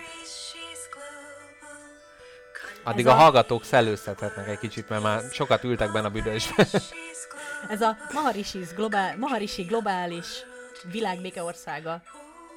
Csak a hangminőség csodálatossága miatt mondanám azt káposztelek, hogy most egy csípjük el, Jó, de annyira vicces, hogy most eléneklik a komplet alkotmányt, hogy ki tartozik ide, mindenki, aki él, mik a szabályok, nincsenek 27%-os szabályok. áfa, nagyon fontos illetmények befizetni február 24-ig. És így, ki, mi lenne, ha a mi, orsz, tehát, hogy a mi országunk himnuszában is erről lenne szó, hogy Magyarország? ingyen parkolás Igen. a Covid idején. Beoltatjuk és plastikkártyát adunk, de csak ha fertőzés, három hónapnál nem régebbi. És minden egyes ilyen alkotmány bővítésnél a himnusz is egy plusz 5-6 percet kap még szabályilag. Tehát, hogy Ezek után a szózatot úgy sírnánk vissza a hajlításaival. meg ö, ö, a, a, az érettségidre kapott magyar alkotmány egy ilyen dalos könyvként instrukció. A zsoltárokat ott lehetne. Na, nagy szerencséd van, ugyanis a mikronemzetek témája részemről kifújt. Na, káposztelepke, én most nagyon játék, úgy érzem, hogy játékosba fordultunk, úgyhogy én is készültem neked egy kis kvíz kérdésgyűjteménnyel, ahol is országokról lesz szó, Mesélj. és 10 darab ország párt állítottam össze neked, és a- mindig az országokból ki kell találnod, hogy melyik létező ország, és melyik csak egy kitalált ország. Nem én találtam ki, hanem valamilyen műbe, képregénybe, filmbe, tévébe, Ú. valahol egy kitaláció. Mehet? Mehet, de ha el fogom rontani, ajaj. Nem megnézzük, hogy a tízből hányat, és itt a hallgatókat is most arra bíztatom, hogy aki tudja, az próbálja meg leírni a válaszait. Mindig el fogom mondani utána, hogy jó, és amikor tizen végigértünk, akkor írjátok meg, hogy tízből hányat találtatok el. Így van. Ez az interaktív rádiózás. Nagyon ügyes vagy. Tudva, nem tudom, hogy régen ilyen volt-e a Kossuth rádióba. Tű, tű, tű, tű. Szóval az első. A Dahumi, Dahumi Demokratikus Köztársaság. Vagy a Kiribati Köztársaság. Ez a két ország. Hát Tehát, azt valamit mondasz nekem róluk, hát így honnan tudjam. Hát, hogy melyik hangzik úgy? Az egyik egy létező ország, tehát a Dahumi Demokratikus Köztársaság, vagy a Kiribati Köztársaság. Típeim szerint a Kiribati köztársaság létezik. Kiribati létezik. Valóban Óceániában található, míg a Democratic Republic of Dahum pedig csak egy James Bond filmben. Na, egy... ezért nem tudtam, mert nem nézek James Bond filmeket. Na, a következő Palau vagy Petória. A Palau létezik. Palau létezik, Igen. és szintén a csendes óceánon. Én, aki már-már titkolandóan sokat nézi a National Geographicot, nehogy azt hitt, hogy meg fogsz fogni ezzel a kérdéssorozattal. Ott ilyen bikinis, trikinis és monokinis al- alakok járkálnak. Petória pedig a Family Guy című rajzfilm sorozatban volt, amikor. Peter leszakítja a telkét Amerikáról, és hát ott is egy ilyen államelszakadási konfliktus. Na következő. San Kitts and Nevis, vagy San Escobar. San Escobar is létezik, tuti létezik. Hát San Escobar csak egy lengyel külügyminiszter fejében létezik, Ne! ugyanis egy nyilatkozatban véletlenül azt mondta, hogy hát ilyen, ilyen országok, mint például San Escobar, pedig Hát... hát Mire gondolt San Marinóra? nem, egy, ő ezt egy közép-amerikai államnak Ja, egy- gondolta. egy tipp hát és ugye az Escobarral ugye a kis drog kikacsintás is volt, de nem, San Kittis és Nevis létező ö, mikroállam. És mit ad nekünk ez a mikroállam? Nem tudom, de az, hogy Kids a nevébe benne van, ez nekem nagyon tetszik. Nagyon ijesztő igen. részemről. Na, tehát eddig háromból kettőt eltalált káposztalepke. Nem is rossz. A következő Sarassaland vagy Kingdom of Eswatini. Tehát Sarassaland vagy Kingdom of Eswatini. Tehát Sarassaland Eswatini kir- királyság. Létezik. Szaraszaleng létezik. Sarassaland létezik, Sarassaland létezik a Máriónak a világában, ami egy alkotmányos monarchia gombaföld területén, Basszus és kulcs. Daisy hercegnő az uralkodója, míg az Eswatini királyság Afrikában egy létező állam. Ennek nagyon Ajaj. örülök, hogy a Super Mario, ahol mindennek ilyen Mushroom Land, ilyenek a neve, de hát na. Szaraszalend. Következő. Republic of Djibouti, vagy Republic of Gilead. Na, engem ezzel nem versz át, mert Djibouti létezik, és Dzsib- Gilead nem létezik. Hála Istennek. Igen. Mert mi Gilead, na, Na, mi Gilead? Na, én. mondjuk, hát mind a Mondjuk ki, ketten mondjuk tudjuk, de együtt. egy. Nem, nyugodtan kezd el, tiéd, menj előre. Hát ez a szolgálólány meséjében az elnyomó ö, ország. Tehát eddig azt mondja, hogy egyet-kettőt kitál, kettő rontá, nem, Na, na, na, azért, három jó, kettő rossz. azért óvatosan És most jön-. Most jön a hatodik.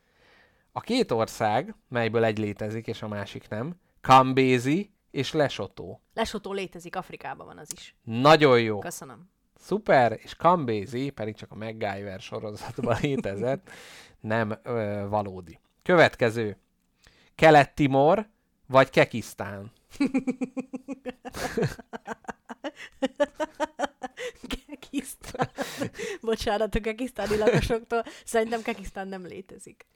Kekisztán tényleg nem Kelet-Timor létezik, na de képzeld, ez a Kekisztánnak a története, ez csodálatos. És sejtem. Na, mi, micsoda? Folytasd. Ja, Aztán mondom, hogy erre gondoltam, vagy sem. Én mindig, hát tudom, ah, mondjad csak. csak Internethez köze van? utá- internethez Mémekhez köze van. Mémekhez köze van, jó. Akkor jó. Tehát. Kekisztán kérlek szépen egy elképzelt ország, aminek a fikciója a négy Chan képfeltöltő oldal jó voltából született az is meg. mekkora fingluk. Igen, válaszul arra a kérdésre, hogy vajon honnan jön az a rengeteg szarposztoló shitposter.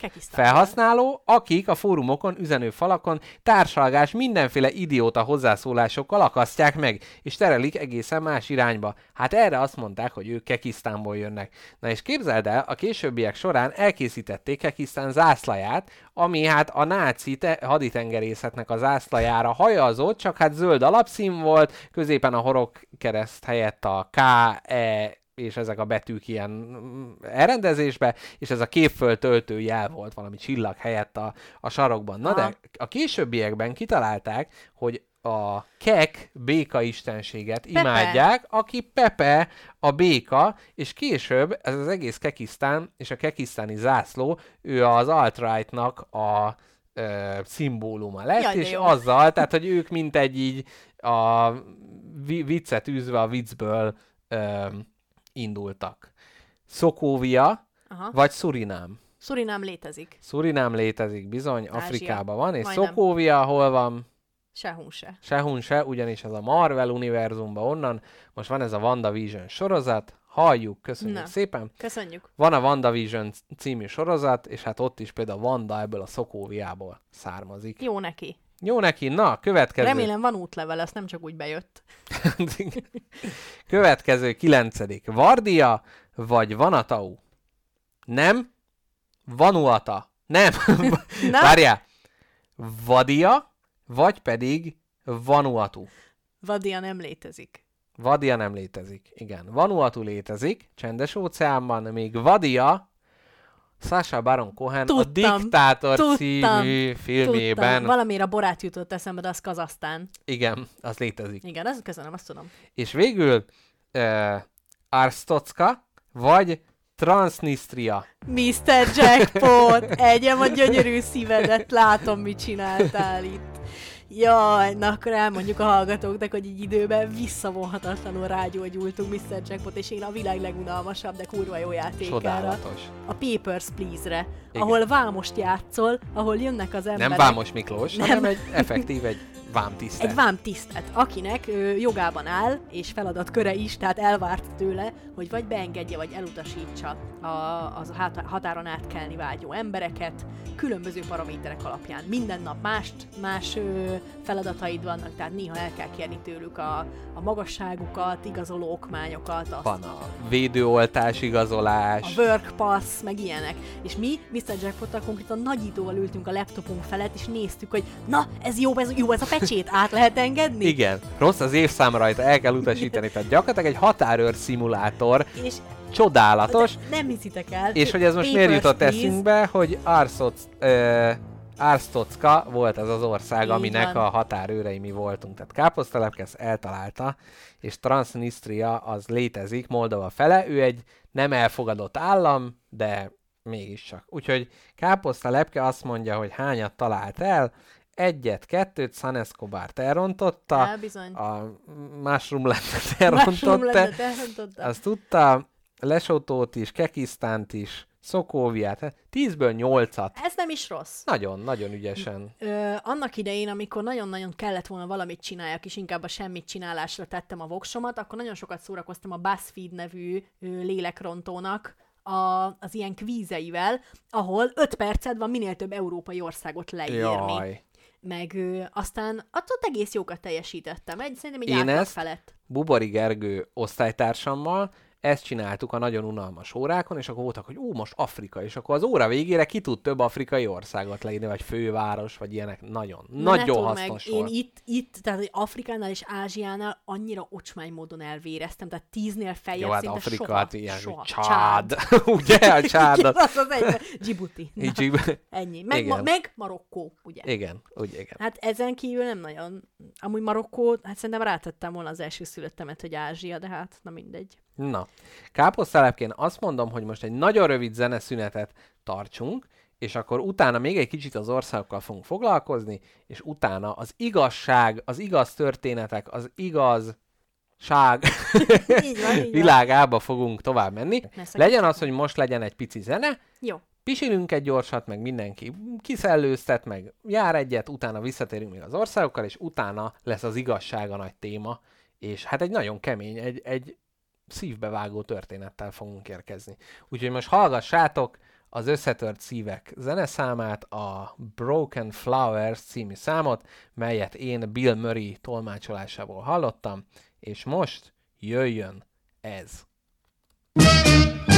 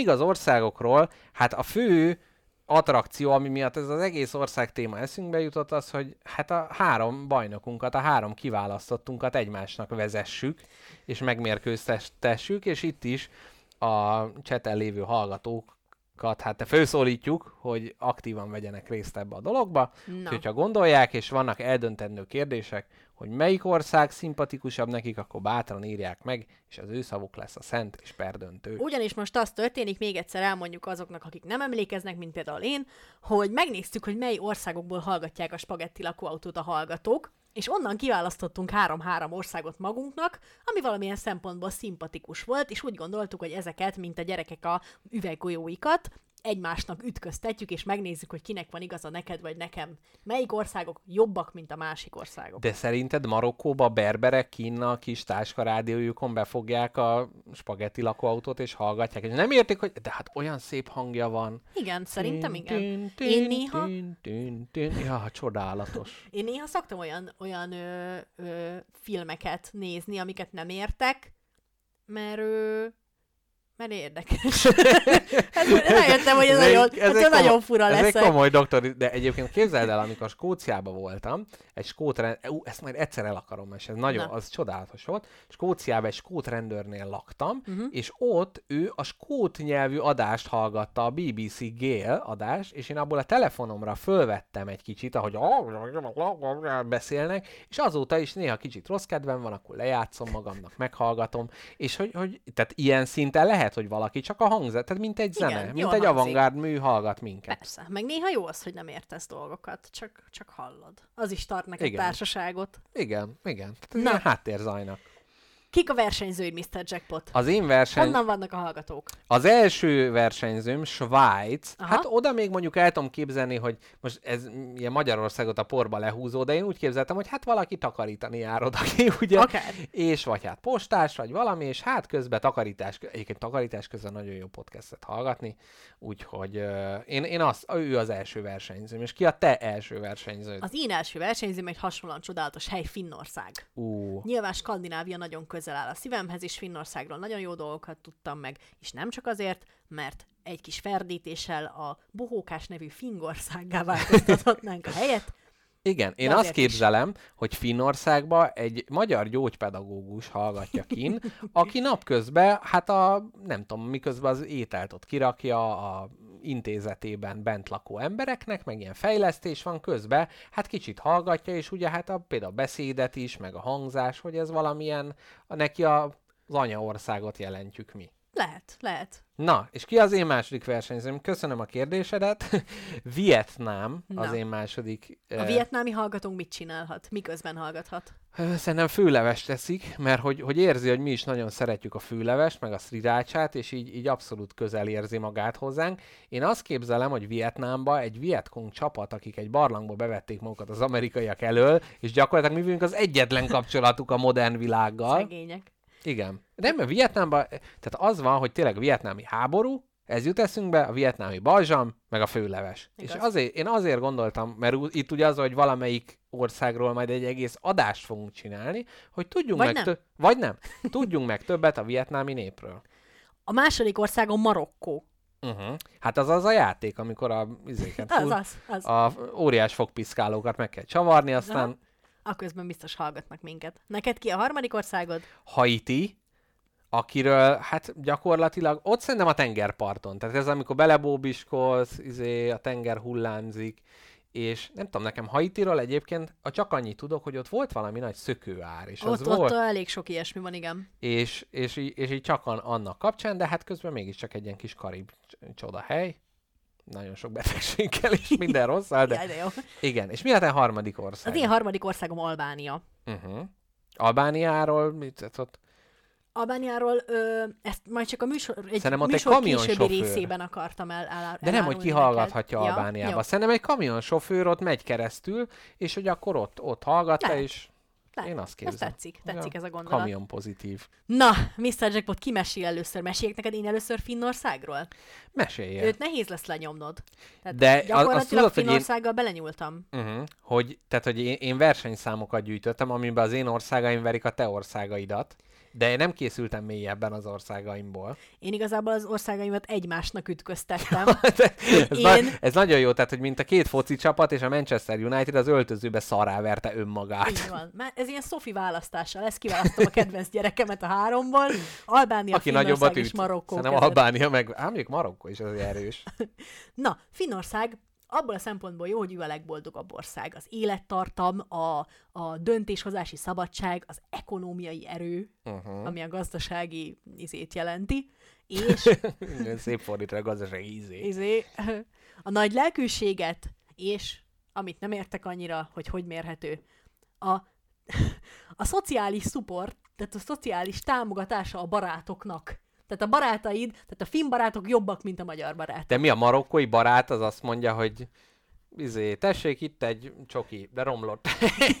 Vagy hogy, és ő, ők meg ilyen... Ö, A fin- finnek meg azt mondják, hogy tessék itt a karom. A, jaj. Nem tudom, nem tudom. Ö, a nyelvek nehézségének szempontjából is elég előkelő helyen áll. Az arab nyelvet, ami a marokkói, Marokkóban hivatalos nyelv megelőzi, a finn nyelv nehezebb Fingugor. nála. Igen. Így van. És a kedvenc ital, ez nagyon Twin Peaks pozitív lesz, úgyhogy nagyon szimpatikus lesz neked, a világon a legtöbb kávét a finnek isszák. Ó, Ott- nem a norvégok? Nem, mert Finnek. a finnek megelőzik őket. Egy pár négyzetméterrel nagyobb egész Finnország, mint Norvégia. Ja, tehát több- több helye van a elhanyagolható, ká- több helye van a kávénak, aha. kávéháznak. És azt képzeld el, hogy egy fő, akár ilyen, Most Vietnámra átértünk? nem, Érted? Egy fő. jaj, vagy Na jó van. egy ember, egy finn ember nem, Igen. nem ritkán nyolc, nyolc pohár kávét is megiszik egy nap. Hm. És nekem van egy barátom Finnországban, Cecília, uh-huh. aki nem hallgatja, de azért puszilom. Hiba. Igen. Nem lehet, hogy ő hallgatta? De lehet. Hi. Miatta választottam Finnországot? Lehet. Aj, Cili. Na, és, és hallottál már a finn reggeliről, amit különböző ét, éttermek és reggeliző helyek menüjén meg lehet találni. Ez mi vodka jég nélkül? A finn reggeli az egy kávé egy cigivel. Oh, de jó. Kikéred, leszívod, megiszod, leöntöd, sietsz haza, ugye? Hmm, nagyon szép. Na, a tavak kérdésében is megvizsgáltam a finnországi állapotokat. 187.888 tó van Hmm. Finnországban, ami éles ellentét a Marokkóban felelhető három darab tóval szemben. Hoppá, hoppá. Na várjál, azért az én országaimat is bevezetem, most így fejbe. Hmm, jó, nyert ezzel a Nyert? ennyivel. Hát nyert. Jó. Hát biztos Svájcban is van Van 50, pár. de hát azért De nem, nem, ez... 187.888. Igen.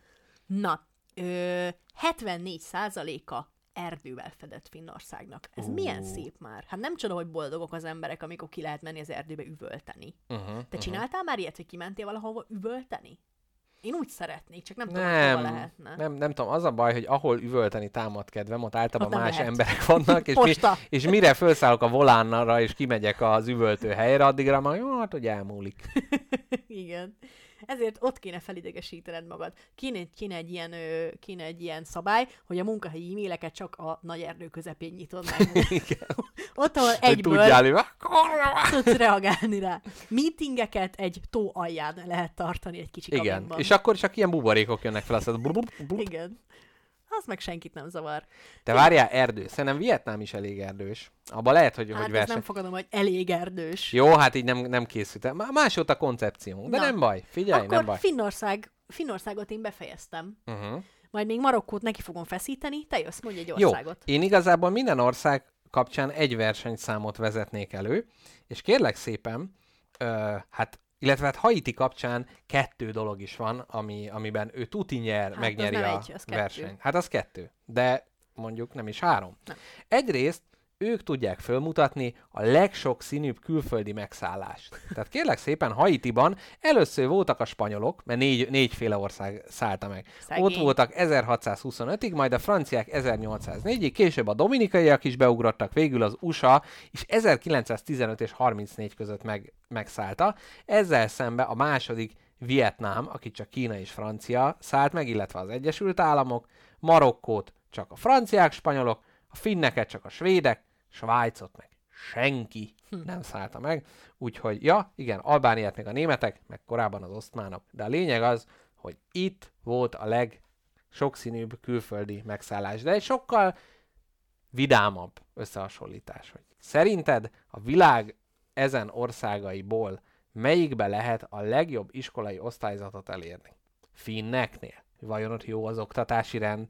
Hát Azért nem. olyan boldogok a gyerekek, mert nagy, nagy jegyeket kapnak, A nem? finneknél maximum tízes osztályzatot lehet gyűjteni, Hmm, nem még rossz. Svájcban maximum hatosat, Rokkóba egyébként ott elég jó, ott húszasat is lehet kapni, hogyha jól Ha. tanul az ember, de Haitiba a kitűnő tanuló a százast kap. És nem a nagymamájától, mert jól tanult és sok ötös hozott, hanem tehát a tanulmányi Na, átlag egyértelműen Haitiban a legmagasabb. Nagyon jó. Ennyit tudok Haitiról elmondani. Jó. Jöhetek-e Marokkóval? Jöhetsz Marokkóval. Marokkó arról nagyon híres, hogy ő a világ leges legnagyobb hasis termelője. Uh-huh. Ott gyakorlatilag ö, boldog-boldogtalan csinálja a füvet. Uh-huh. És- A has is meg a fű az ugyanaz? Hát a hasis a fűből van. Uh-huh. És ö, aztán Marokkó, az Marokkóban az arabot beszélik, ami egyel könnyebb, mint a finn, úgyhogy Finnország ezt viszi. És ami még nagyon érdekes, hogy hogyha kajáról van szó, kajával kínálnak téged, Azt nem szabad elfogadni semmilyen körülmények között. igen, és hogyha hús van benne, és arra te nemet mondasz, az borzasztóan, Ú, borzasztóan gonosz dolognak találják, az nagyon-nagyon ö, udvariatlan, ha te nemet mondasz a húsra. tehát, hogyha vegetáriánusként odamész, Nem akkor azonnal oda. egy kitoloncolással nézel szembe. Így van. Ajjajjaj. Na, ö, ami még tök izgi, és a, itt én Marokkónak adnám a pontot, hogy a marokkói berber nőknek ö, ilyen geometriai alakzatok ö, vannak az arcukra tetoválva. Jaj, azt hiszem azok villózzak a szemük előtt. Hogyha sokat nézek a napba, utána becsukják. Nem, nem ilyen nagyon-nagyon szép törzsi tetoválásaik vannak a homlokukon, az Mhm. arcukon, a nyakukon, és ö, ezek a törzs, törzsekhez való hovatartozásukat jelentik. És így felismerhetik, ugye, felismerhetik egymást már Mhm. közelről. Ott jön a háromszög, a 16 szög, azt nagyon nehéz Az- szerkeszteni. Az egy szarfaluból van. Na, ö, ami még izgi, hogy a gyász színe az fehér. Hmm. Tehát, hogyha a gyászolnak, az, az fehér színnel fogják jelezni ruhában, meg minden. A marokkói viszki, Uh-huh. az a tea. Ugyanis ott nagyon jó. Marokkóban a nemzeti ital a tea, ugye míg a finneknél Aha. a kávé megy orba szájba, meg a vodka, itt a teáról van szó, amik egy 1854-es brit megszállás alatt hát így rájöttek, hogy a, a, a kínai zöld tea gyakorlatilag egy ilyen fürdőkányi cukorral felöntve az egy nagyon jó ital. Tehát, ez, tehát az ilyen Sherlock Holmes, James Bondos keresztapás jeleneteket, azt úgy kell elképzelni, hogy ott a kínai szálas teátot Igen. lö- lögybölik a jégkockával? Pontosan. Hm. Az a, az a kedvenc. Én egyszer hallottam egy muzulmán szomelierről, aki mondta, hogy ő soha nem kóstolt bort, de megtanulta. És el tudja mondani, hogy mi mihez illik, meg minek milyen jegyei vannak. Azért ez csodálatos. Egyszer volt egy ilyen faszi, aki ö, Scrabble, vagy milyen keresztrejtvényversenyen, keresztrejtvényversenyen indult, és a világ, tehát hogy minden, a, angolul minden keresztrejtvényverseny megnyert, és fogta, és elindult egy francia keresztrejtvényversenyen, viszont az volt a probléma, hogy nem beszélt franciául, de kinek probléma ez? Hoppá! Beseggelte, beseggelte a szótárat, és megnyerte azt is. Hm, nagyon Tud szép. franciául? Tud a lószart? Tudja az összes szót? Igen. Hm, nagyon szép. Marokkóban még ami izgi, az az, hogy ö, 800 ezer rezidensre jut egy darab fogorvos, oh, de ami, nem, ez jó. Tehát, hogy ez Ja. azt jelenti, Marokkóban kurva sok fogorvos de miért ne? Hát de fél 800 ezerre egy fogorvos, az azt jelenteni, hogy Magyarországon van 11 fogorvos. Na, ez nem olyan jó mégse. Ez nagyon nem jó. Jaj, akkor nem jó. Tehát figyelj, most Javítanám a szavaimat, nem jó. Tehát, hogyha mondjuk a fogorvos minden nap tud foglalkozni 800 emberrel, ami hát elképzelt, elképzelt, akkor is te minden ezredik nap tudnál Jól csak sorra, van, fáj jól a van. fogam, hát három év múlva van Javítom. időpontom. Javítom, matematikai hiányosságai miatt hülyeséget mondtam. Ö- Öt hallgató el is pártolt. Na, hát sajnálom. pillanat alatt. Sajnálom, hogy hazudtam. Na, ö, itt már sejtetném, hogy ez rossz arány, ugyanis mindenféle problémát kihúzással kezelnek. Hm. Tehát is úgy néz ki a szőnyege ezeknek a, ezeknek a marokkói fogorvosoknak, hogy ilyen véres pettyek és fogak vannak mindenhol Ó, rajta. Csőtörés? Hát kihúzzuk a házba a csövet. Hát figyelj. Ennyi, mindenki, ami nem működik, kihúzzák. Szardiniákból is ők dolgoznak fel és exportálnak a legtöbbet a világon. A női jogok hát szarba vannak, mondjuk uh-huh. azt, de mondjuk már azt 2004-ben megengedték, hogy neked ö, igent kell mondani, hogyha a férjed egy másik feleséget is akar melléd. Nekem? neked. A lényeg az, hogy, hogy ha te valakinek a felesége vagy, akkor van bele szólásod. uh-huh. Ah, ugye a finn 74%-os erdősítéssel szembe 11,5%-a erdős Marokkónak. Uh-huh. És a tó ügyben is szarul állnak, ugyanis a Wikipédia három darab marokkói tóról tud. Ó, az is biztos mesterséges. Nincs több. Te jössz. Na, káposztelepke, igazából ö, én, hát itt fölírtam ilyeneket, hogy mennyi védőoltást kell beadatni, hogyha oda utazol, abba például Vietnám nyer, mert oda hatféle kell még mondjuk Marokkóba csak négy, Svájcba meg csak kullancs hepatitis elleni, de arra gondoltam, ez nem annyira érdekes. És mivel már hasam is belekorog az adásba, ezért a gasztro részre forduljunk rá, és akkor itt itt kacsintok ki a hallgatókhoz, hogy majd ez alapja, hogy ők, nekik melyik konyha szimpatikus, engedd meg, hogy végig menjünk a, ezeknek a nagyszerű országoknak a nagyszerű konyháján. Haitiben Kérlek szépen, a grió egy tipikus haiti étel, amely sertéshús, sertéshús kockákból áll, lassan párolva, édes fűzere, fűszeres és ízes pácban csili paprikát, mondjuk itt csilei paprikát van írva, lehet, hogy onnan exportálnak, vagy mi importálnak. Hagymát, narancsot, lájmot vagy citromlevet, amíg puha nem lesz, majd serpenyőben sütik. Ahelyett, hogy a serpenyőből csöpögő ízt fejlesztené ki, nem tudom milyen nyelven íródott ez a szócik, a szósz főző folyadékként működik, melyet általában fényes mázár redukálnak. Ú, ez jól hangzik. Tehát, tehát sertéshús, sertéshús sok zöldséggel, amit addig sűrítenek, amíg egy jó kis máz nem lenne. Látod? Itt már te, a te szív... Sertés. Így van, tehát itt már a te szíved is Haiti fele húz, úgyhogy most jöjjön egy te országod, Marokkó. Marokkónak, ezt egy olyan oldalról szedtem, ahol kiszedték, hogy melyik a legjellemzőbb nemzeti étel. Náluk a tahine, vagy nem tudom, tahine, tahine, más néven tagine, a gazdag marokkói pörköltekre és elkészítésükhöz használt edényre egyaránt utal, a főző edényre utal, kerek, sekély, agyagból, kerámiából készült rakott tál, magas, hegyes, kupos fedéllel. Az edénybe kerülő húsokat általában szezonális zöldségekkel, gyümölcsökkel készítik, fűszerezni alapvetően paprikával, köménnyel, kurkumával, római köménnyel, ánizsal, gyömbérrel, vagy fahéjjal fűszerezik. Ezek egy- nagyon finom fűszerek. egy, ugye? Tehát, Marokkóra szavazok. igen, Már tehát, nem az én, tehát az én országom. itt egy kerámia tában nagyon fűszeresen készítik el.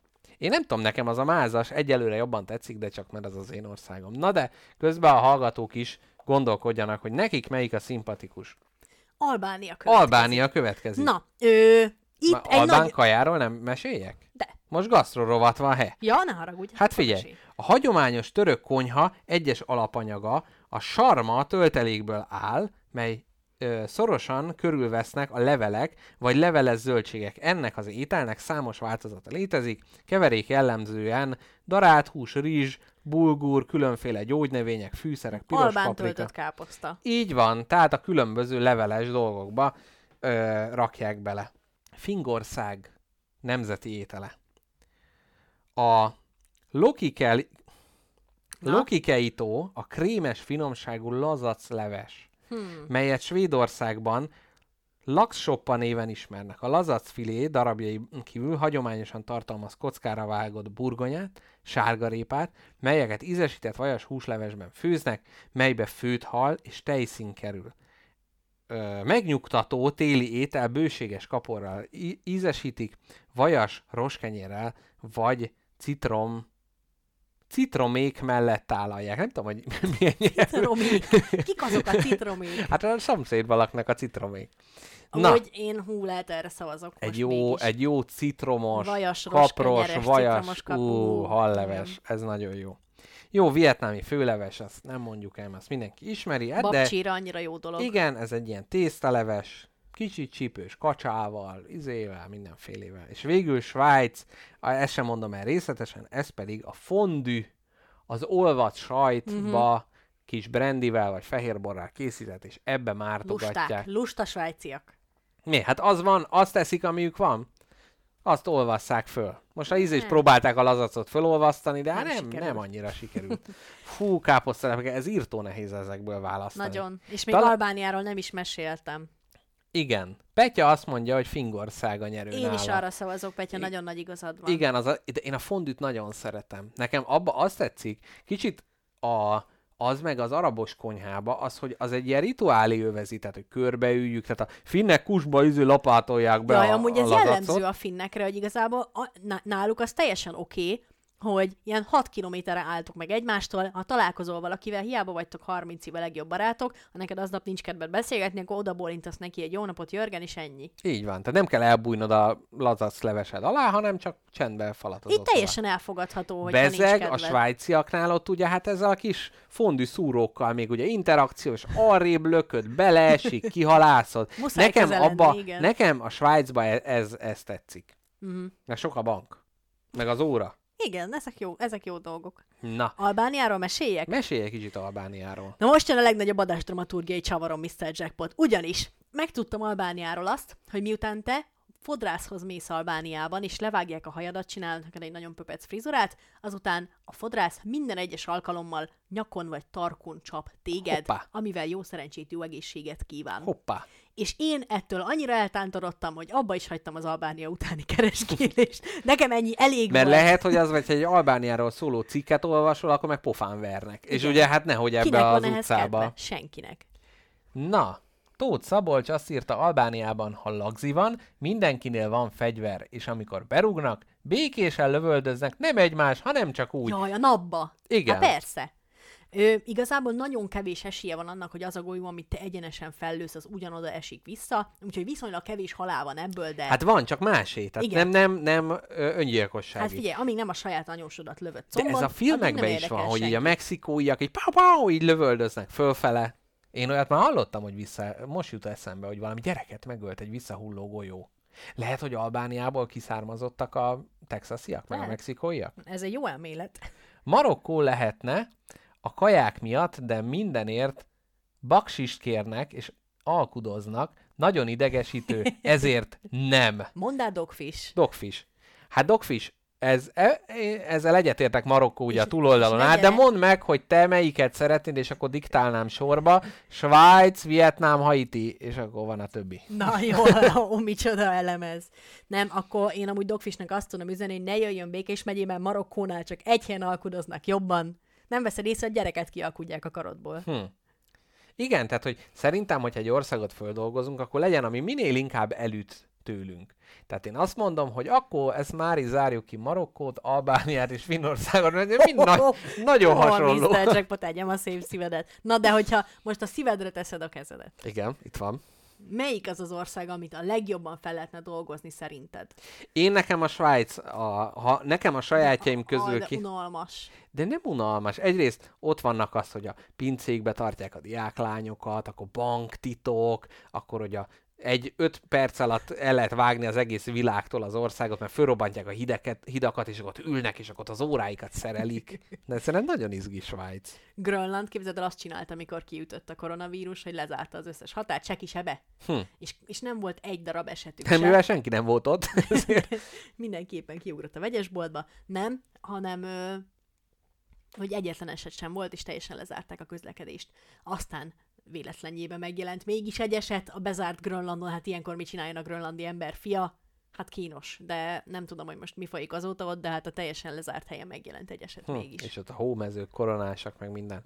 Káposztelepként azt, azt mondom, hogy adtunk elég információt a hallgatóknak, viszont ne kérjünk most tőlük ö, exakt választ. Itt is ezeket fölírtuk, amik vannak, viszont akik csak a podcaston hallgatják, ők pedig a Telegram channelünket keressék föl. Vagy nem, inkább a Patreon-t keres, nem, a Telegramot keressék föl, és ott írják meg, hogy a felsorolt hat ország közül ők melyikről hallgatnának akár egy egész adást. Ez olyan, hogy ott van az apró betűs részben, hogy senkinek nem ígértük meg, hogy lesz ilyen nem is, adás. és valószínűleg nem is lesz. És valószínűleg nem is lesz, de én most azért még elcicázok a gondolattal. Nekem meg jó lesne, az én országaim nyernének, ami a Finnország, Marokkó és Albánia. Helyett ugye Vietnám, Svájc és Haiti. Na, Mr. Jackpot, vége van az országoknak. Vége van az országoknak, a zászlókra már nem maradt idő, még azt el akarom mondani, hogy Mozambiknak a zászlóján van egy nyitott könyv, és rajta egy Kalasnyikov, és keresztbe egy kapa. Hát milyen csodálatos. minden, mind, minden egyes, mindenki képviselve van. Sőt, Oregonnak olyan az ászlaja, hogy az egyik oldala ilyen, a másik olyan. Az elején ott van, hogy Oregon,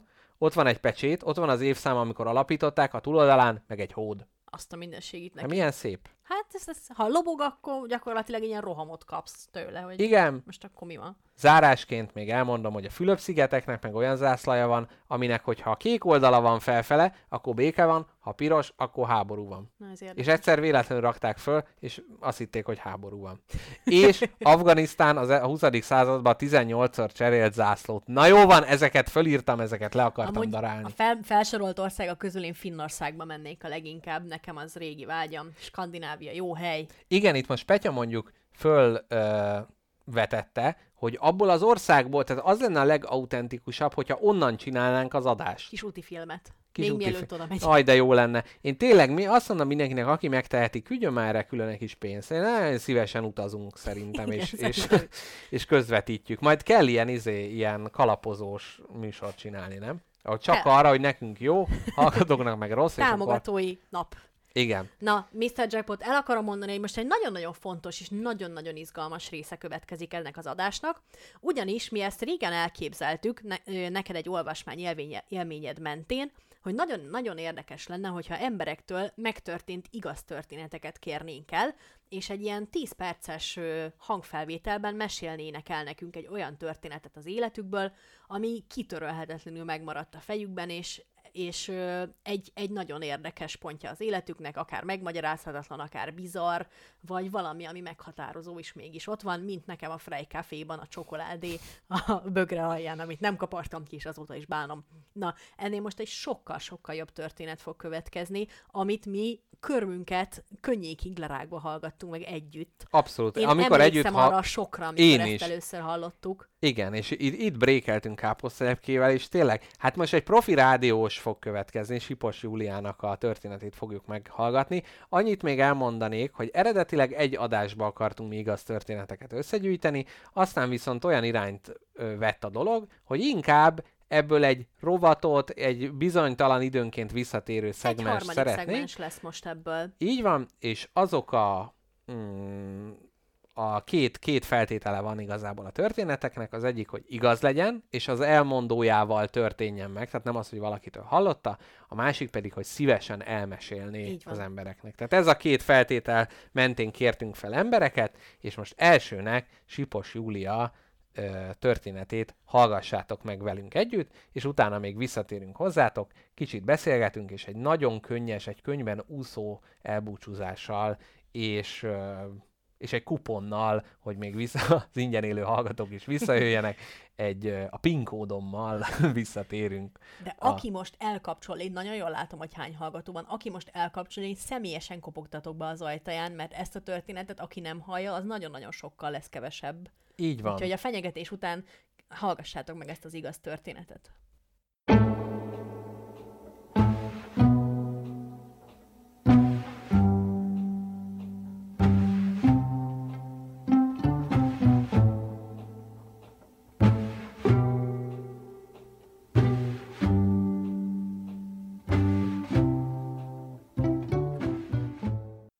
Szokták mondani a tudósok, hogy az ember történet mesélő lény, és mindenféle történeteket, narratívákat alkotunk, akkor is, ha nem tudunk róla. Szeretjük lekerekíteni a, az események, a történetek végét. Amiről én fogok beszélni, az tulajdonképpen kérdőjelekkel végződő történet, de a történeteink egy része szerintem befejezetlen, vagy legalábbis kérdőjeleket tartogat maga után. Egy számomra nagyon furcsa történetet fogok most elmondani, amely az 1970-es évekre nyúlik vissza, amikor én fiatal joghallgató voltam az Ötvös Lórán Tudományegyetemen. 1977. március 4-én történik mindez, amiről én most mesélni fogok. Ez a felejthetetlen nap. Akkor életem első nagy szerelme, aki azóta már elhunyt, egy nagyon extrém személyiség volt, a konzervatóriumba járt zeneszerzés szakra, különös tehetségű ember volt, és nagyon szeretett mindenféle performanszokat játékokat, nagyon jól tudta utánozni színészek hangját, volt, hogy felhívott embereket telefonon különböző művészek nevében, szóval mindig volt valamilyen különös, bizarr ötlete. Meglepett akkor engem az egyetem előtt, ott várt rám, és egy kis játékpisztolyt tartott a kezébe, mutatta nekem, hogy egy trafikba vette, vannak hozzá ilyen kis töltények is, és hogy ő azt javasolja, hogy lepjük meg egy közeli ismerősét, aki a Hungária körúti OTP-ben dolgozott, menjünk el ehhez a hölgyhöz, és maszkban, és a pisztolyjal álljunk az ablak elé, és hát követeljünk valamilyen összeget, természetesen mindezt játékból. Ez az illető hölgy, Játszint néni, az ő zenetanárának volt a felesége, és ő nagyon szoros kapcsolatban állt ezzel a családdal. Én csak hallomásból ismertem őket. Az ötlet nekem nagyon nem tetszett, semmilyen szempontból, túl, túlságosan bizarnak tartottam, meg másnap azt hiszem, hogy római jogból ZH-t írtunk, és nagyon kellett tanulnom. Ez olyan délután kettő körül lehetett. A lényeg az, hogy én mereven elzárkóztam ettől a dologtól, annak ellenére, hogy általában mindenféle bohókás ötletnek szívesen vagyok magam is a részese, de valahogy úgy éreztem, hogy ez túllép egy, egy határt, és nem szeretnék részt venni benne. Elbúcsúztunk, elváltunk, én hazamentem tanulni. Ugye 70-es években vagyunk, sem mobiltelefon nem volt akkor még se, nagyon sokféle ö, olyan eszköz, amivel úgy rögtön hírt adhattunk volna bármiről is, csak a hagyományos vonalas telefon létezett, meg természetesen televízió és broadcast rádió. Ahogy hallgattam a rádiót tanulás közben, a mi családunk egyébként mindig nagyon szeretett rádiózni, állandóan szólt a rádió, ugye úgy hívták akkor, hogy háttérrádióztunk is, de az este hat órás hírekre természetesen odafigyeltem, és a következő megdöbbentő hírt mondták be, hogy a Hungária körúton az OTP egyik kisebb fiókjában délután hidegvérrel kivégeztek két nőt, a két dolgozót, és pedig tényleg kivégzésszerű volt a történet, mert a fiók mosdójába terelték őket, és egyszerűen hátulról tarkólövéssel kivégezték a két hölgyet, bemondták a, a két hölgy nevét, Bukta Józsefni és Pátrovics Sándorni OTP dolgozókról van szó. És azt nem tudom elmondani, hogy én abban a pillanatban, mikor meghallottam ezt a hírt, akkor én mit éltem át a, az agyamban, az a millió neuron és idegsejt kapcsolat, az, az hogyan működött, kapcsolódott, megszakadt, cikázott, mi, mi, mi, mi ment át az én fejemben, hiszen pontosan tudtam, hogy ez az a bizonyos OTP, ahova végül is én nem mentem el, és reményeim szerint a, ez a bizonyos kedvesem sem, de ugye én nem tudtam semmit, csak annyit tudtam, hogy nála volt egy kis játékpisztoly, ez az esemény pedig megtörtént, egyszerűen az összefüggéseket nem tudtam a fejembe összerakni. Mi, minden átfutott rajtam, hogy véletlenül a trafikban, véletlenül egy igazi pisztolyt adtak, de a, akkor ő mégis oda ment, de akkor mégis ez hogy történhetett? Semmit nem értettem, nyilván nem gyanakodtam rá, csak az, az események koincidenciája az valami olyan megdöbbentő volt, hogy, hogy, hogy szinte mereven ültem, amíg pár perc múlva megszólalt a telefon, a vonalas készülék természetesen, és csak annyit kérdezett, hogy hallottad? Mire én annyit válaszoltam, hogy hallottam, többet nagyon nem is tudtunk beszélni. Ezek után, a, az esemény után hónapokig, évekig tartó nyomozás, nagyon-nagyon széles körű, mindenkire kiterjedő nyomozás következett, őt is meghallgatták, miután a, a, a családhoz járó vendégekre is természetesen kiterjedt a nyomozás, és ő ott, mint tanítvány többször megfordult. Azt ö, tudom, hogy ez a dolog tulajdonképpen a mai napig megoldatlan bűntény, és ha jól tudom, 1997-ben elévült, ha van tényleg, jogilag lehet, hogy elévült, de az is lehet egyébként, hogy a rendőrség számára nem évült el. A pisztoly egyébként, amiről kiderült, hogy egy olyan pisztoly volt, ami csak a rendőröknek, munkásőröknek vagy szovjet katonáknak állt a rendelkezésére, tehát ez valamilyen katonai fegyver volt, Emiatt aztán mindenféle konteók, konspirációs teóriák elindultak, ne felejtsük el, hogy a 70-es években járunk, hogy azért nem tudjuk meg az igazságot, mert egy szovjet katonatiszt volt. Mind a mai napig nincs erről végső tudásunk. Én számomra ez azért nagyon maradandó ez a történet, sajnos a, a, ez a bizonyos főszereplő, a Pamuk István meghalt azóta, szerencsére boldog házassága után később ugye ők elváltak, de ma már unokái vannak, azt tudom, kapcsolatban vagyok a feleségével, későbbi feleségével, és neki is egyébként egyszer egy véletlen találkozásunkkor elmeséltem ezt a történetet, mert úgy éreztem, hogy ez, ez olyan mélyen él bennem, hogy ezt, ezt valahogy meg kell osztanom valakivel. A, számomra azért nagyon fontos, hát nyilván nem csak a Pamuk István személye miatt, hanem, hanem hogy valahogy, valahogy érezni kell lenne, vagy ösztönösen éreztem a, a, a játékosságnak, vagy a performance-nak a határait, tehát hogy, hogy meddig lehet elmenni, és mi az, ami, ami már nem, nem fér bele a, a tréfákba, a, akár egy ilyen otromba tréfába sem, és, és az is nagyon érdekes volt számomra, hogy milyen hihetetlen egybeesések, véletlenszerű egybeesések történhetnek.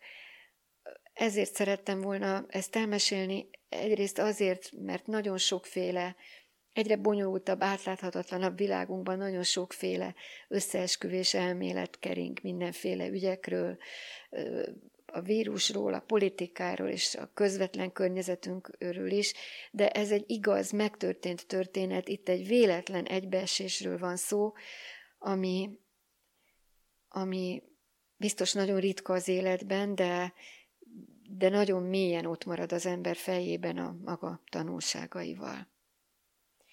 Én köszönöm a figyelmet, Sipos Júlia vagyok.